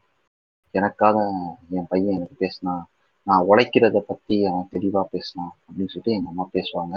ஆஹ் அதை கேட்கும்போது நான் அவங்க கிட்ட சொன்னேன். எங்க அம்மாவுக்கு வந்து பெரியாரை வந்து பிடிக்கும். ஆனா வந்து பெரியாரோட கருத்தெல்லாம் அவங்க வந்து படிக்க மாட்டாங்க. ஏன்னா அதை படிச்சா நான் மாறிடுவேன் அப்படின்னு நினைச்சுக்கிட்டு அப்படின்னு சொல்லுவாங்க. கடவுள் மறுப்புலாம் இருக்கு அதனால நான் மா மாறிடுவேன். நான் இது படி படிக்க மாட்டேன் அப்படின்னு சொல்லிட்டு அவங்களே கொஞ்சம் ரிஸ்ட்ரிக்டட் பண்ணிப்பாங்க. அப்படி இருக்கும்போது என்கிட்ட கேட்குறாங்க நீ எப்படி மாறினு இருக்கும்போது நான் சொன்ன பர்சன் பேர் வந்து பெரியார் தான் என்னை மாத்தினாரு அப்படின்னு நான் சொன்னேன் இதுதான் என் வாழ்க்கையில நடந்த பெரியார் இம்பாக்ட் பெரியார் உள்வாங்கினதுக்கு அப்புறம் அவரோட அந்த பெண்ணியம் சார்ந்த இதை படிக்க ஆரம்பிச்சதுக்கு அப்புறம் ஒன்னே ஒன்று செய்ய ஆரம்பிச்சேன். வீட்டு வேலை. அது வரைக்கும் பண்ணாமல் எல்லார் மாதிரியும் தின்ன வட்டி சோத்த தட்டம் கூட கொண்டு போய் வைக்காம தான் நானும் இதே மாதிரி சுற்றிட்டு இருந்தேன். பெரியாரோட தாக்கத்துக்கு அப்புறம் தான் சாப்பாடு கூட தட்டை கொண்டு போய் வைக்கிறது கழுவி வைக்கிறது பாத்திரம் இருந்தால் கழுவி வைக்கிறது காய்கறி கட் பண்ணுறது சமையலில் கூடவே இருக்கிறது எல்லா வேலையும் செய்கிறது போகிறது வாரது கம்ப்ளீட்டாக ஃபுல் அண்ட் ஃபுல்லாக வந்து அந்த கிச்சன் நியூக் அண்ட் கார்னர் வந்து கம்ப்ளீட்டாக கற்றுக்கிட்டேன் கூடவே நிற்கவும் ஆரம்பித்தேன் இப்போ வரைக்கும் எப்போ ஊருக்கு வந்தாலும் என்ன சமையலாக இருந்தாலும் வெங்காயம் உரிக்கிறது பூண்டு கட் பண்ணுறது காய்கறி கட் பண்ணுறதுன்னு எங்கள் அம்மா எங்கள் அம்மா கூடயே போய் கிச்சன் மேடையில் உட்காந்து பேசிக்கிட்டே அதை செய்ய ஆரம்பிச்சிட்டேன். அதை வந்து அது வந்து எங்கள் அப்பனுக்கு தான் அது ஆப்பா மாறிட்டு இருக்கு மாறிடுச்சு ஆல்மோஸ்ட் எங்கள் அம்மா இப்போ தான் எங்கள் அம்மா இப்போ தான் வந்து ஒரு நாள் நீ இதை செஞ்சிருப்பியா? என் பையன் பண்ணுறான்ல ஒரு நாள் நீ செஞ்சிருப்பியான்னு. அதுக்கு ஒரே காரணம் தாம்மா அப்படின்னு சொல்லி பெரியார் படிக்கலாமா இருந்தாலும் நான் படிச்சிருக்கேன் அப்படின்னு சொல்லி நிறைய பெரியாரோட தாட்ஸை கொஞ்சம் கொஞ்சமாக எங்கள் அம்மாவுக்கு இன்ஃபியூஸ் பண்ண ஆரம்பிச்சாரு பெரியார் தான் சொன்னார்னு இல்லாமல் நிறைய சொல்ல ஆரம்பிச்சு எங்கள் அம்மா ரொம்ப மடமையாக இருந்தாங்க. அது அப்படின்னா நல்ல நாள் பெரிய நாள். எல்லா நாளும் கிளம்பியும் பார்ப்பாங்க. பூவே மாதத்துக்கு இவ்வளோன்னு வாங்குவோம். நிறையா. டெய்லியும் பூ போட்டே ஆகும் சாணி போட்டே ஆகணும் இன்னைக்கு விளக்கு பற்ற வச்சே ஆகணும் ஆறு மணிக்குன்னு இந்த மாதிரி நிறைய ஒன்றாந்தேதி செலவு ப அந்த மாதிரி நிறைய விஷயங்கள் வந்து கொஞ்சம் கொஞ்சமாக யூடியூப்பில் வந்து சிற்பிராஜன் பேசுறது சுபவி பேசுறது அருள்மொழி பேசுறதுன்னு நான் இந்த கிச்சனில் உட்காந்துட்டு இருக்கேன். நம்ம இதை கேள இன்னைக்கு அப்படின்னு சொல்லி இதை போடுவேன். அப்போ அவங்க பேசுறது கேட்க கேட்க கேட்க கேட்க ஆமா இல்லை கரெக்டு தானே. நியாயமாக தானே இருக்குன்னு. இதெல்லாம் நான் கேட்டப்ப நீ அடித்தேன் சரி யாரோ ஒருத்தவங்க அதை அதை கேட்கும் போகும்போது அப்போ சிற்பிராஜனோட ஏஜ் அவரோட இப்போ தொழில் இதெல்லாம் பார்க்கும் போகும்போது கொஞ்சம் கொஞ்சமாக புரிய ஆரம்பிச்சு அக்னாஸ்டிக் ஸ்டேஜுக்கு கொண்டு வந்து நிப்பாட்டி வச்சிருக்கோம். ஸோ இன்னும் கொஞ்சம் நாளில் இந்த பக்கம் ஃபுல்லாக வந்துடும் நாளையில இல்லை அடுத்த வருஷத்துல இருந்து பிள்ளையாரே வாங்க மாட்டாங்களாம். அதெல்லாம் நிப்பாட்டிட்டாங்க அதெல்லாம் நிப்பாட்டிட்டாங்க. ரெண்டு வருஷம் ஆச்சு. ம். பாரியா? ம். அதான் அக்னாஸ்டிக்னு சொல்லிட்டேனே. நான் இப்போ அப்படியே இன்னமும் எல்லாம் கரெக்டாக தான் வருது. ஆனாலும் ஆனாலும் அப்படிங்கிற ஒரு சின்ன ஒரு ஆச்சரியம். இத்தனை வருஷத்தை வந்து டப்பார்னு மாற்றக்கூடிய இது இல்லை. மட் வந்துடுவாங்க அப்படிங்கிறது. இதெல்லாம் பெரிய தாக்கம். அதே மாதிரி இப்போ ஜட்ஜ்மெண்டல் கிடையாது. முக்கியமான விஷயம் எல்லா மனுஷனையும் மனுஷனா பார்க்க தோணுது. யாரையும் ஜட்ஜ் பண்றது கிடையாது. யாரோட துணி விஷயத்துலையும் ஏத்த மயிறு வா வாய்மயிறு பேசுறது கிடையாது. இதெல்லாம் மாறி இருக்கு. ஆப்போசிட் ஜெண்டர் போடுற ட்ரெஸ்ஸில் கமெண்ட் பண்ணுறது கிடையாது. ஆப்போசிட் ஜெண்டரை கமெண்ட் பண்ணுறது கிடையாது. எல்லாத்தையுமே வந்து மரியாதையாக பேசுறதுக்கான வந்து அது பெரியார் கொடுத்தாதான் இல்லாட்டி வந்திருக்காதுன்னு தான் சொல்லுவேன். இந்த சொசைட்டி எல்லாரும் எப்படி இருக்கானோ அப்படி தான் நம்மளும் இருந்திருப்போம். இன்னைக்கு யாராக இருந்தாலும் அதை மரியாதை கொடுத்து கூப்பிடுற பழக்கம் அதாவது வாங்க போங்கன்னு கூப்பிட்றதுக்கான சக மரியாதை மனுஷனுக்கு ச உரிய மரியாதையை கொடுக்க வச்சது வந்து பெரியார் தான். நாங்கள் இது வரைக்கும் எந்த அளவுக்கு பெரியாரை படிச்சிருக்கோமோ அந்த அளவுக்கு மட்டும்தான் நாங்கள் பேசியிருக்கிறோம். எங்களால் முழுசாக பெரியாரை வந்து உணர்ந்து முடியலை. அவரை ஒரே ஒரு மணி நேரத்தில் வந்து சுருக்கி பேசுகிற அளவுக்கு சிறிய மனிதர் இல்லை. இப்போ இறுதி கருத்தாக நீங்கள்லாம் என்ன சொல்ல வரீங்க முடிவு கருத்து உங்களோட ஒவ்வொருத்தரோட முடிவு கருத்து க்ளோசிங் ஸ்டேட்மெண்ட் சொல்லி முடிப்போமா? செப்டம்பர் செப்டம்பர் பதினேழு சமூக நீதி நாள். அதனால அனைவரும் சமூக நீதி நாளுக்காக சமூக நீதி நிலை பெற நிலை பெற்றதுக்காக பெரியாரை தூக்கி பிடிக்கணும். பெரியாரோட சமூக நீதி கோட்பாடையாச்சும் உரி உறுதிமொழியா எல்லாரும் வீட்டில் இருக்கணும். நெஞ்சில வச்சுக்கிட்டு சமூகத்துக்காக பயன் பணியாற்ற ஒரு தோண தோணை தான் தோரணையை தான் பெரியார் வந்து கடைபிடிச்சிருக்காரு. அதே தோரணையை நம்ம ஃபாலோ பண்ணணும் அப்படின்னு சொல்லி அனைவருக்கும் சமூக நீதி நல்வாழ்த்துக்களை தெரிவித்துக் கொள்கிறேன். நன்றி வணக்கம். எனக்கு ஒரு சின்ன வருத்தம் இருக்கு. இந்த சமூக நீதி நாள் அறிவிச்சது வந்து ரொம்ப லேட் பண்ணிட்டாங்க அப்படின்னு சொல்லி திமுக மேலேயே அது இருக்கு. நிறைய ஆட்சியில் இருந்திருக்கிறாங்க. இது முன்னக்கூட்டியே பண்ணி இருந்திருக்கணும் பண்ணல. இப்போவாச்சும் பண்ணனாங்களேன்னு நினச்சி சந்தோஷப்பட்டுக்கிறேன். அதை விட முக்கியமான விஷயம் வந்து இப்போ ஆளும் அரசு வந்து பெரியாரை மறந்து இருந்துச்சு பெரியாரை மறந்துட்டாங்க. அந்த ஆளும் அரசு. த அந்த முன்னாள் தலைவர் கலைஞர் கருணாநிதி சொல்லலை ஆனால் வந்து அவர் வந்து செயல் இழந்து அவர் ஒரு இடத்துல உட்காந்ததுக்கப்புறம் இந்த கட்சி வந்து மறந்துடுச்சு அதை வந்து ஞாபகப்படுத்தின சங்கிகளுக்கு இந்த இடத்துல நான் வந்து சிரம் தாழ்ந்து நன்றி தெரிவிச்சுக்கிறேன். திரும்பவும் வந்து பெரியார் வந்து உயிரோட உயிர்ப்போட கொண்டு வந்து உட்கார வச்சு இன்னும் நூறு வருஷத்துக்கு அவரை அடிச்சுக்கவே முடியாது அப்படிங்கிற ஒரு ஸ்டேஜை உருவாக்கின சங்கிகளுக்கு தான் நான் நன்றி சொல்லுவேன். நீங்கள் பண்ண ஏழரை கூத்து கருமாந்திரம் எல்லா கருமமும் சேர்ந்து தான் இன்னைக்கு வந்து நூற்றி முப்பத்தி அஞ்சு அடியில் சிலை வைக்கிறதுக்கான காரணம். இனி சிலை அந்த சிலை அதாவது ஏற்கனவே ஆயிரம் சிலை இருக்கலாம். ஆனால் நூற்றி முப்பத்தஞ்சு அடியில் ஒரு சிலை வச்சா அவன் யாருன்னு எதிர்கால சந்ததியர் படிக்க ஆரம்பிப்பாங்க. அந்த நூற்றி முப்பத்தஞ்சு அடி சிலை இருக்கும் வரை பெரியாரோட மசுரம் கூட உங்களால் பிடுங்க முடியாது. லேட்டாக கிடைச்சாலும் இந்த சமூக நீதி நாள் கொண்டாடுறதுக்கு கிடைச்சதுங்கிறத நினச்சி சந்தோஷப்பட்டுட்டு ம். மனுஷனை ம சக மனிதனை மனிதனாக மதிப்போம் நடத்துவோம். அப்படின்னு சொல்லி பெரியார் பிறந்தநாள் அன்னைக்கு எல்லாத்துக்கும் சமூக நீதி வாழ்த்து சொல்லி. பெரியார் இல்லாட்டியும் பெரியாரோட கருத்துக்களை வந்து மனதில் கொண்டு எழுத்தாணியாகவும் ஒளிவாங்கியாகவும் உபயோகித்து செயல்படுவோம் என பெரியார் பிறந்தநாள் வாழ்த்து கூறி எபிசோடை முடிக்கிறேன். கடவுள் இல்லை கடவுள் இல்லை கடவுள் இல்லவே இல்லை. கடவுளை கற்பித்தவன் முட்டாள் கடவுளை பாட சொன்னவன் அயோக்கியன்.